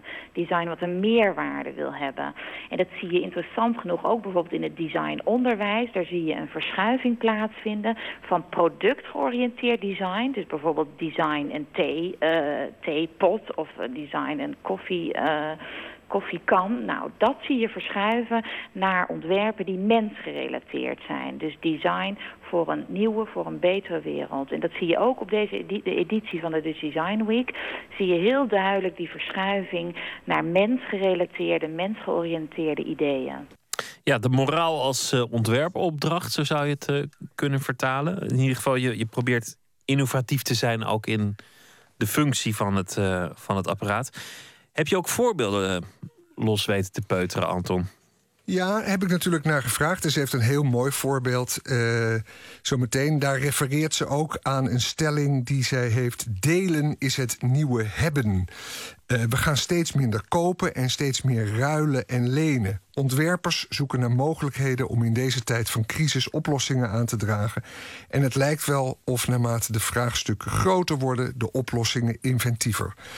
Tijd dus voor een mooi voorbeeld. Opnieuw Anne van der Zwaag. Nou, er zit in, in mijn boek bijvoorbeeld één, uh, één ontwerp. En dat vind ik geniaal. En dat gaat ook eigenlijk over mijn stelling... delen is het nieuwe hebben. Uh, een jongen die heeft een uh, idee bedacht. En die zei eigenlijk zijn er in heel veel niet-westerse wereld, delen van de wereld... zijn bijvoorbeeld medicijnen nodig, medicijnkits. Nou, dat is heel moeilijk om ze daar te krijgen. Distributie is een heel groot probleem. Zeker als het gaat over dit soort dingen zoals hulpmiddelen. Vreemd genoeg krijgen dus bedrijven zoals Coca-Cola de kans om in elk deel van de wereld, de armste gebieden, kom je Coca-Cola tegen. Nou, wat deze ontwerpers hebben bedacht zijn uh, medicijnpakketten die precies tussen de flesjes van een Coca-Cola-krat passen. Wat eigenlijk betekent dat je niks hoeft te doen aan extra investering in distributie van iets wat zo belangrijk is. Het enige wat je hoeft te doen is de pakketten in die kratten stoppen en die kratten worden vervolgens door Coca-Cola toch al verspreid. Nou, vind ik een geniaal idee en ook een heel goed idee. En het duidt er ook op hoe makkelijk soms social design kan zijn. Je moet alleen wel natuurlijk creatief genoeg zijn om op het idee te komen. En je hebt een bedrijf nodig, zoals Coca-Cola, wat ook werkelijk zegt, weet je wat, we gaan dit doen. En, wat heeft Coca-Cola gezegd? Het concept is net klaar, daarom staat het in mijn boek. En de gesprekken met Coca-Cola zijn op gang. En mijn boek is ook juist bedoeld om dit soort ideeën onder de aandacht te brengen... en om het bedrijfsleven en de overheid te laten zien... jongens, dit is belangrijk, werk nou mee. Op die manier kunnen we echt een verschil en een verandering maken. Ja, goed idee. Als er overal koude cola kan zijn, waarom dan niet overal uh, medicijnen? Zijn al een paar biermerken die, die al hebben gezegd dat ze hiervoor openstaan, hè, voor dat soort initiatieven? Zou goed kunnen. Ik, ik moest nog lachen om de titel van het project dat Cola Live uh, uh, is. En overigens is dat Cola Live bedacht door een Simon Barry. En als je het googelt, dan bestaat het ook al wel langer, het idee... maar lijkt het nu uh, levensvatbaar te worden. En daarin zit hem die kentering. Die kentering in die, in die wereld van design. Ik vind het altijd waanzinnig als ik op de tv of in het nieuws of in de krant weer hoor dat als er minder besteed wordt door consumenten, dat ogenblikkelijk wordt uitgeroepen tot een rampzalige ontwikkeling. Dan zie je Jeroen Dijsselbloem weer uh, uh, zeggen dat de crisis weer terugkomt. Terwijl het natuurlijk eigenlijk gewoon vrij goed is als we niet zoveel meer uitgeven. Althans, dat zeg ik dan met mijn boerenverstand en niet als econoom. Maar zo is het toch, Pieter? Nou, weet ik niet. Volgens mij is want het geld dat ik uitgeef, is jouw inkomen. Het geld dat jij uitgeeft, is weer iemand anders een inkomen. Dus volgens mij is het een hele slechte zaak als niemand nog geld uitgeeft. Nee, zegt Anne van der Zwaag, delen is het nieuwe hebben.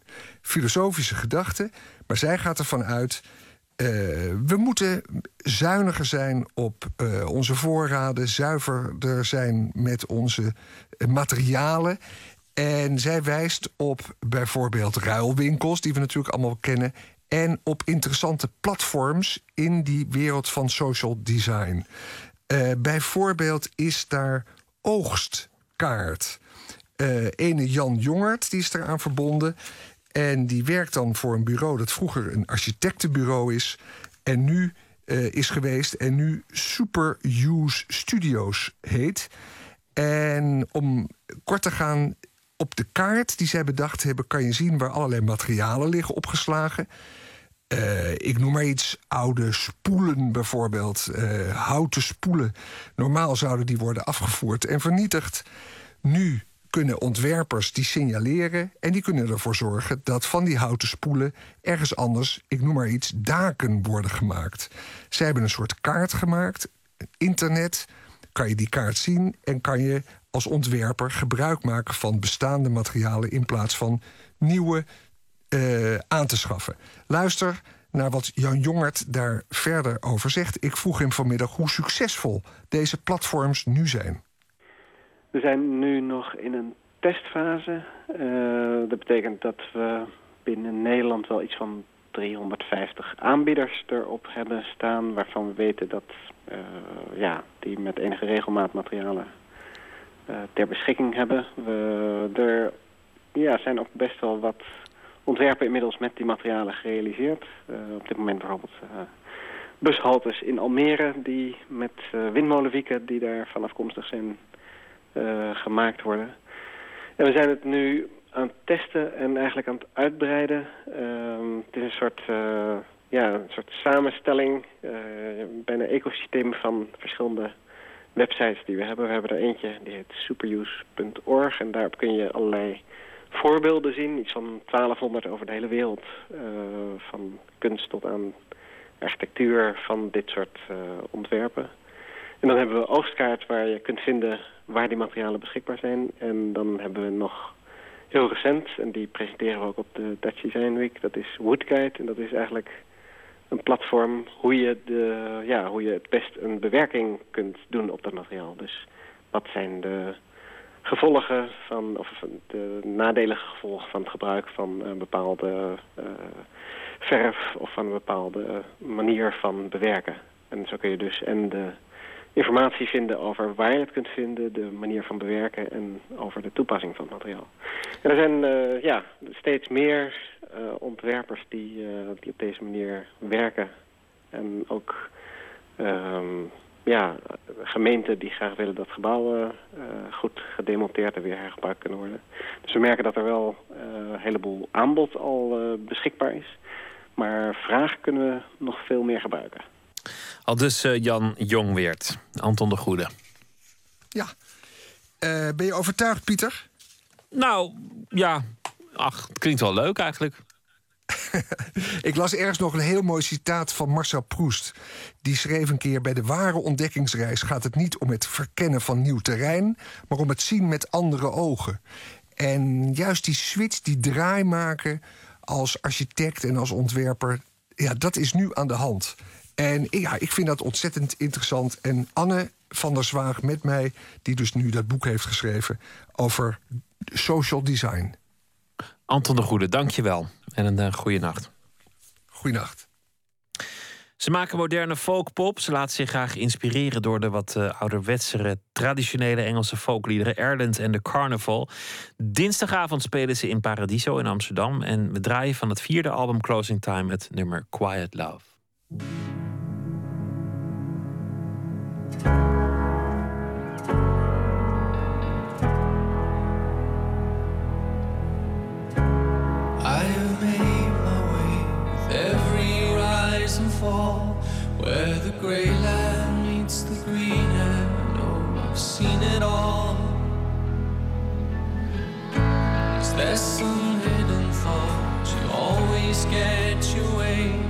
And I'm sick and tired, don't come for anything.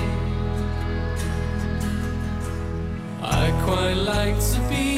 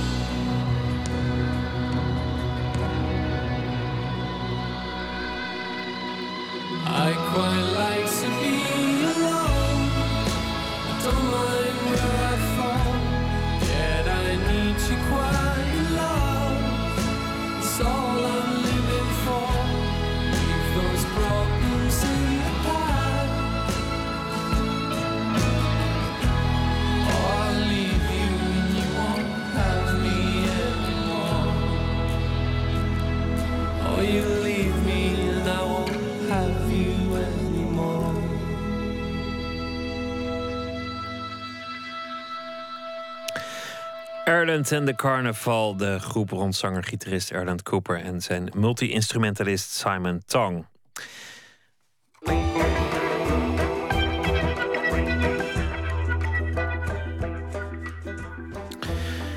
Friedrich Nietzsche, de meeste mensen zullen wel van hem gehoord hebben. Misschien eh, kent u wel een mooi citaat van hem, maar weinig mensen lezen zijn boeken nog daadwerkelijk. De Rotterdamse beeldend kunstenaar Marjolein van Assem zegt dat wel te doen, al 35 jaar en eh, heel fanatiek.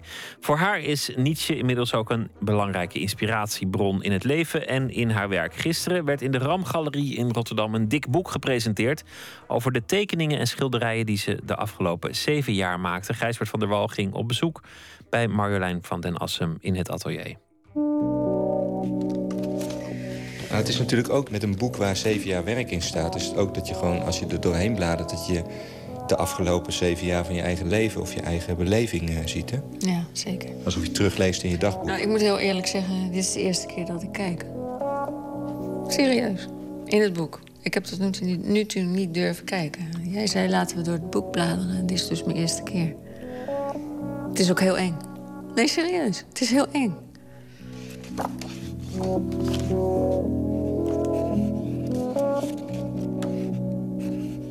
De een gaat racefietsen, de ander gaat Nietzsche lezen.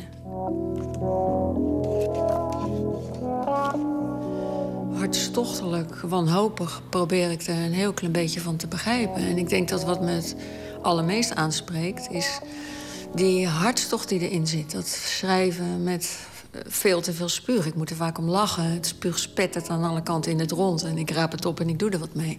Daar, zo Ja, en, en waar we het over moeten hebben is natuurlijk wat jij ermee doet. Want er zijn, wel, er zijn toch nog wel meer mensen Ja. die Nietzsche lezen... maar jij maakt er ook echt je werk van. Jij baseert er je tekeningen op. Ik weet niet of ik ze erop baseer. Ik ga ervan uit.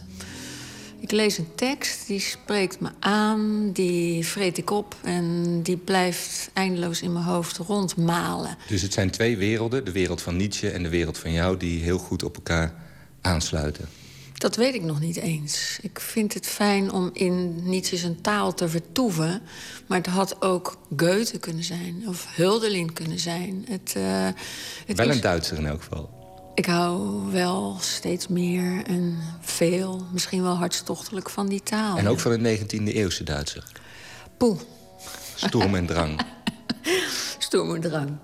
Nou ja, misschien wel, ja. Maar het is meer het, ja, het schuilen in die taal. Het, het willen wonen. Het, het je afkeren van het dagelijks leven. Daarom heb ik ook die twee grendels op de deur. Ik wil me ergens veilig Ja, we liepen net je atelier binnen en toen liet je zien... dat je twee grendels op de deur van je atelier... terwijl dat gewoon aan je huis vastzit. Dus, uh, en, maar het is een, je zei het is een soort ritueel... dat ik die altijd als ik hier binnenkom die, die grendels dicht doe. Ja, de grendels dicht. Niet één grendel, maar twee grendels. Ik heb ook eigenlijk alles dicht. Ik kijk niet naar buiten. Het is een... Ja, zoals bij veel kunstenaars, je atelier is je schuilplaats. De enige plek op de wereld waar je je veilig voelt en waar je de baas bent. Ook heel belangrijk natuurlijk. Uh, maar het is dus je eigen wereld waar je je toevlucht toezoekt. Ja. En je, je kunst komt daaruit voort. Dus ook een soort toevluchtsoord wat je zelf maakt eigenlijk. Maar jij hebt dan in het maken van dat eigen toevluchtsoord, van die eigen wereld blijkbaar grote behoefte aan daar de wereld van een ander in te betrekken. Namelijk bijvoorbeeld Nietzsche. Nou, misschien is dat wel de vervreemding. Dat je, je hebt iets nodig om helemaal los te kopen van het dagelijks leven. Wassen, strijken, naar Albert Heijn gaan en noem het allemaal maar op. Je hebt uh, eigenlijk een ander nodig om, om bij jezelf te komen. Je hebt rituelen nodig om tot een, ja, tot een kern te komen. Tot een, dat zou je jezelf kunnen noemen, maar ja, dat is van dat opbouwwerkerstaal. Ik heb iets nodig iets nodig om los te barsten. Ik moet mezelf dusdanig programmeren dat ik alles vergeet, alles loslaat, alles durf. Ik ben de baas, ik heb mijn materialen. Ik werk op handen en voeten, al mijn materialen liggen Je tekent op de vloer. Ik teken altijd op de vloer, ik beweeg mij op handen en voeten. Uh... Maar om zo los te komen heb jij dus de filosofie en de taal van Friedrich Nietzsche nodig. Nu al, of nodig, want je gebruikt hem ervoor nu al 35 jaar. En wat je daarmee in de afgelopen zeven jaar hebt gedaan... is nu terechtgekomen in een boek, heel dik boek. En wat is het dan? Wat heb je ermee gedaan?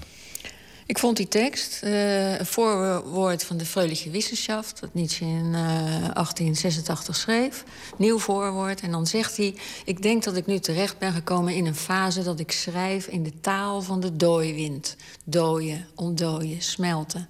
Dat sprak me dusdanig aan. En ik dacht, nou, daar wil ik mee aan de gang. Wat is dooiwind? Dooiwind, de, de, de wind die ijs en sneeuw doen smelten. Ja, ja dus die uh, zachte wind, warme wind. Zou kunnen zijn. En daar dan de taal van. Ja, ja, dat klinkt het is okay. heel, juist omdat het zo intrigeert, ja, is het leuk. Het klinkt mooi. heeft het me al zeven jaar bezig gehouden. Mm -hmm. Het houdt me eigenlijk nog bezig, want ik kan nog geen definitie geven. Maar ik wilde graag weten... In en de taal van de doorwind is dus de titel geworden van, van dit boek. dikke boek met tekeningen. 2,5 ja. kilo zwaar. Mm -hmm. uh, ik wilde graag weten in welke gemoedstoestand die tekst geschreven is door Nietzsche. Dus ik ben de reis gaan maken die hij maakte vlak voordat hij die tekst schreef. En dat was van zijn zomerverblijf in Noordoost-Zuidoost-Zwitserland, in Sils Maria, naar Genua, aan de Mediterranee. Dus ik heb die reis gemaakt van Zwitserland naar Genua. En dan is die doorwind overal. Kijk naar de lucht, kijk naar de huizen, kijk naar de mensen. Het, wordt, het is van opgeruimd naar rotzooierig, van, van, het, uh, van het harnas van het Zwitserse leven... naar de, naar de uitspattingen van, en de hartstocht van het uh, leven aan de Mediterranee. Nou, dat was dus simpel, dat begreep ik. Maar ik wilde het gebruiken als aanleiding om los te barsten in mijn werk. En nou heb ik in die 35 jaar, want ik heb alle Nietzsche-plaatsen op één na al bezocht in die 35 jaar. Hij is echt een idool, hè? Je reist hem zelfs nee, achterna. Nee, nee, hij is absoluut geen idool. Nee, nee, nee, zeker geen idool. Ze haat liefdeverhouding. Nee, ook dat niet. Er is niet eens een Allemaal te simpel. Okay, nee, het, uh, het is een methode van werken, denk ik. Het is een methode van werken. Uh, maar daar ben je zo door geïntrigeerd... dat je dus op alle plek, plekken wilt zijn waar Nietzsche ook geweest is. Nou, kennelijk, als ik op zo'n plaats geweest ben... barst ik los en heb ik soms materiaal voor jaren. Nou, dat is eigenlijk zoals hij ook uh, losbarst. Want een van die citaten die ik dan wel eens van Friedrich Nietzsche heb gehoord... is dat hij uh, zei dat eigenlijk geen goede gedachte is... die niet buiten tot stand gekomen is. Dus dat hij altijd zijn, de dingen die hij schreef buiten bedacht. Hij wandelde rond en als hij thuis kwam schreef hij iets op. Ja. Bij jou is het dus blijkbaar zo dat je rondwandelt... al dan niet in het voetspoor van Nietzsche... en als je thuis komt ga je tekenen. Nou, ook dat zijn allemaal rituelen. Ik bereid me heel goed voor op die reizen. Ik loop daar uh, op zo'n plek, loop ik te wandelen met mijn citaten onder de arm, Nietzsche-citaten. En ik wil eigenlijk altijd meteen weer weg. Dus ik leef er naartoe om er te komen. En als ik er ben, wil ik zo snel mogelijk weer weg. Wat dat is, weet ik niet. Maar ik denk, wat doe ik hier in godsnaam? Er is hier niks te zien. En, maar ik loop dus zeer geconcentreerd rond. Ja, het is een gek verschijnsel, ik weet het. Ik, ik loop zeer geconcentreerd rond. En ik zie van alles waarvan ik niet weet dat ik het zie. Dat weet ik nu.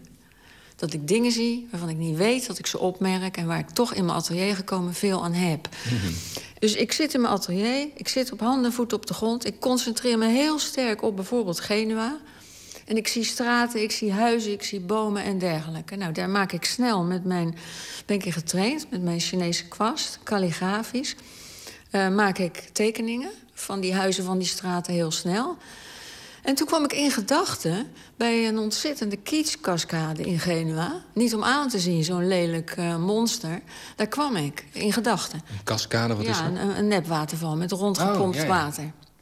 Ik dacht, die sla ik over. Daar wil ik niks mee te maken hebben, stom ding. Maar ja, technisch was wel heel interessant om dat water naar beneden te laten vallen. Dus ik, ik, ik maak één waterval. Oh, gaat dat lekker met die inkt. Dat, fantastisch om dat water... Ik had, er nog nooit, ik had er nog nooit over nagedacht... totdat ik jouw boek zag, de tekening in jouw boek bekeek... dat een kwaststreek, van een, kwaststreek van een brede kwast... dat dat eigenlijk, als je hem van boven naar beneden... over een papier of een doek trekt, dat het een waterval is. Nou, daar gaat mijn boek dus over. Dat je dat soort dingen ontdekt. Ja. Maar even om mijn verhaal af te maken. Ik kom bij die waterval. Technisch ontzettend interessant. Maar ja, ik wilde, ik wil dat ding niet als beeld. Dus ik ga terug naar de straten en de huizen. En ja, kom ik in gedachten toch weer bij die waterval. Nou goed, één keer nog, twee keer nog, drie keer nog. Ik was verkocht. Ik heb maanden watervallen zitten maken. Maar omdat die Oost-Indische inkt toch niet toereikend bleek op den duur... om die waterval vorm te geven ontdekte ik dat als je een tube olieverf leegknijpt met je linkerknie... en je pakt met je hand die hele tube, de inhoud ervan... en je smeert dat met enorme vaart op het linnen... dan krijg je hetzelfde effect als naar beneden vallend water. En dan krijg je allemaal gaatjes, want de, de olieverf houdt het gebaar van je hand niet bij. Nou, dus het is ook nog een keer een schilderkunstig, tekenkunstig onderzoek naar ja. waar kom ik. En ik denk dat dat schilderkunstig en tekenkunstig onderzoek... dat geeft Nietzsche me. Daar leidt Nietzsche mij heen. Dat ik word uitgedaagd om schilderkunstig, tekenkunstig vorm te geven vanuit zijn taal, wat ik daar gezien heb. En dan, ja, in principe ben ik toch een soort landschaptekenaar, zou je kunnen zeggen. Maar ja, ik ben ook ben ook, ik woon in de taal, dus ik heb het allemaal nodig. En dat komt allemaal samen in dat boek. Want bij ieder hoofdstuk zet ik mijn lievelingscitaten van de afgelopen zeven jaar op een bepaalde manier. Van Nietzsche? Van Nietzsche. Of met betrekking Nou, tot Nietzsche? Niet allemaal. Maar mijn lievelingscitaten. ehm, ook bijvoorbeeld een, een, een, een, ja, iets wat in de tourist, information van Naumburg wordt gezegd... eh, over de plaats die ik bezocht. Ik zet het op een bepaalde manier achter elkaar. En dan hoop ik, hoop ik dat er misschien een paar mensen zijn... die mijn eigen verhaal kunnen volgen, wat ik gedaan heb... via die citaten. Maar eigenlijk is het zo dat eh, voor mij bijvoorbeeld, die er hier niks van af weet... ik kijk naar de tekeningen. Ik kijk veel meer naar wat jij, wat jij er uiteindelijk van gemaakt hebt... Dan, naar wat, dan, dan die teksten van Nietzsche die misschien voor jou persoonlijk de aanleiding waren. Prima. En dat is het fijne van dit boek. Dat het voor vele mensen iets in zich heeft. Je kunt alleen naar de tekeningen kijken. Je kunt de citaten alleen lezen. Ik heb er... Ja, maar het is, betekent misschien ook dat wat voor jou de aanleiding is geweest... Dat jij, waar jij Nietzsche voor nodig heeft, dat dat uiteindelijk in wat je gemaakt heeft... niet meer zo'n hoofdrol speelt. Omdat het veel meer iets van jou is geworden en gewoon jouw tekeningen. Nou ja, dat hoop ik natuurlijk Ja. vurig. Want daar ben ik nou Doet die weg. hele Nietzsche er niet meer toe. Nee, dat hoop ik vurig. Ik vecht me in Nietzsche in en ik, ik vlucht er ook weer van weg. En op de Oh, nu, nu, maar nu begrijp ik ook wat je, wat je net zei. Namelijk dat je Nietzsche nodig hebt om op gang te komen. En vervolgens raakt hij op de achtergrond. Ik ben beeldend kunstenaar, dus ik hoop dat mijn werk autonome werken zijn. Als je niks van Nietzsche weet en er niks mee te maken wil hebben... hoop ik dat je toch nog naar die werken kunt kijken en ervan houden. Er zijn mensen zat die dat werk aanschaffen... en eh, helemaal niets van Nietzsche weten of willen weten. Dus dat zie ik als een groot compliment. Ik ben zeker geen Nietzsche-illustrator.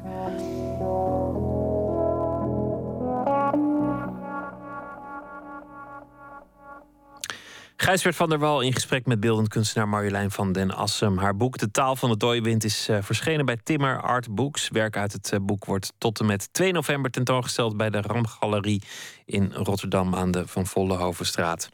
Hij is drummer van uh, Radiohead, bracht inmiddels ook twee eigen albums uit. Philip Selway van zijn tweede album Weatherhouse hoort u Don't Go Now.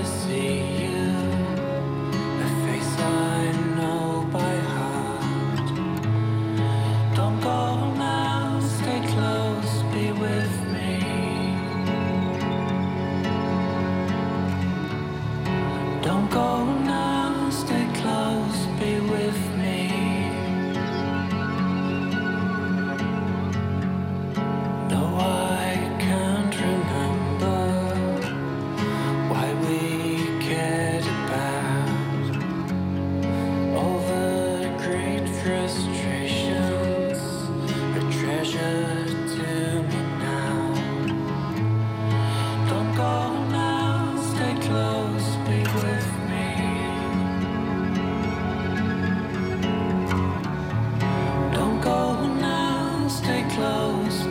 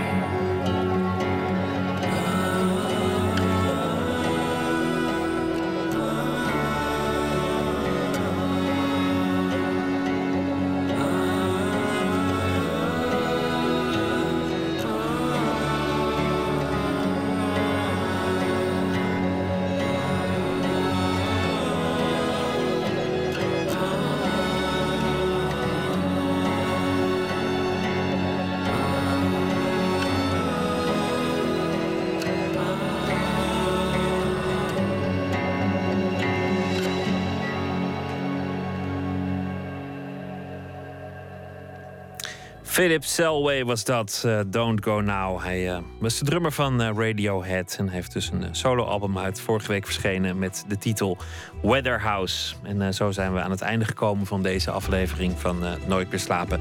Morgen na middernacht dan zijn we er weer en dan gaan we praten onder andere met Frida Moelis, de dochter van Harry Moelis. Die is vooral van zichzelf natuurlijk, want je bent nooit alleen maar een dochter van. Maar ze heeft ook een bundel opgedragen aan haar vader. En heeft ook andere talenten die ze probeert te ontdekken en te ontwikkelen. Nooit vergat ik jou is de titel van die bundel. En wat als je vader Karl Marx is, dan loopt het waarschijnlijk ook weer heel anders met je af. We praten met Willem de Wolf, die een theatervoorstelling heeft gemaakt over de jongste twee dochters van Marx. En de titel daarvan is The Marx Sisters. En verslag van een ontmoeting tussen rapper Aquasi en schrijver Henk van Gelder. Beide hebben ze in hun laatste werk iets besteed aan zanger, componist en cabaretier Bram Vermeulen. De een een biografie, de ander een album. Dat allemaal morgen in uh, Nooit meer slapen via Twitter, @vpro_nms of via de mail nooitmeerslapen@vpro.nl. Zometeen, dit is de nacht van de EO met uh, Willem de Gelder. Ik wens u nog een hele goede nacht. En morgen een leuke dag en uh, graag weer tot morgen.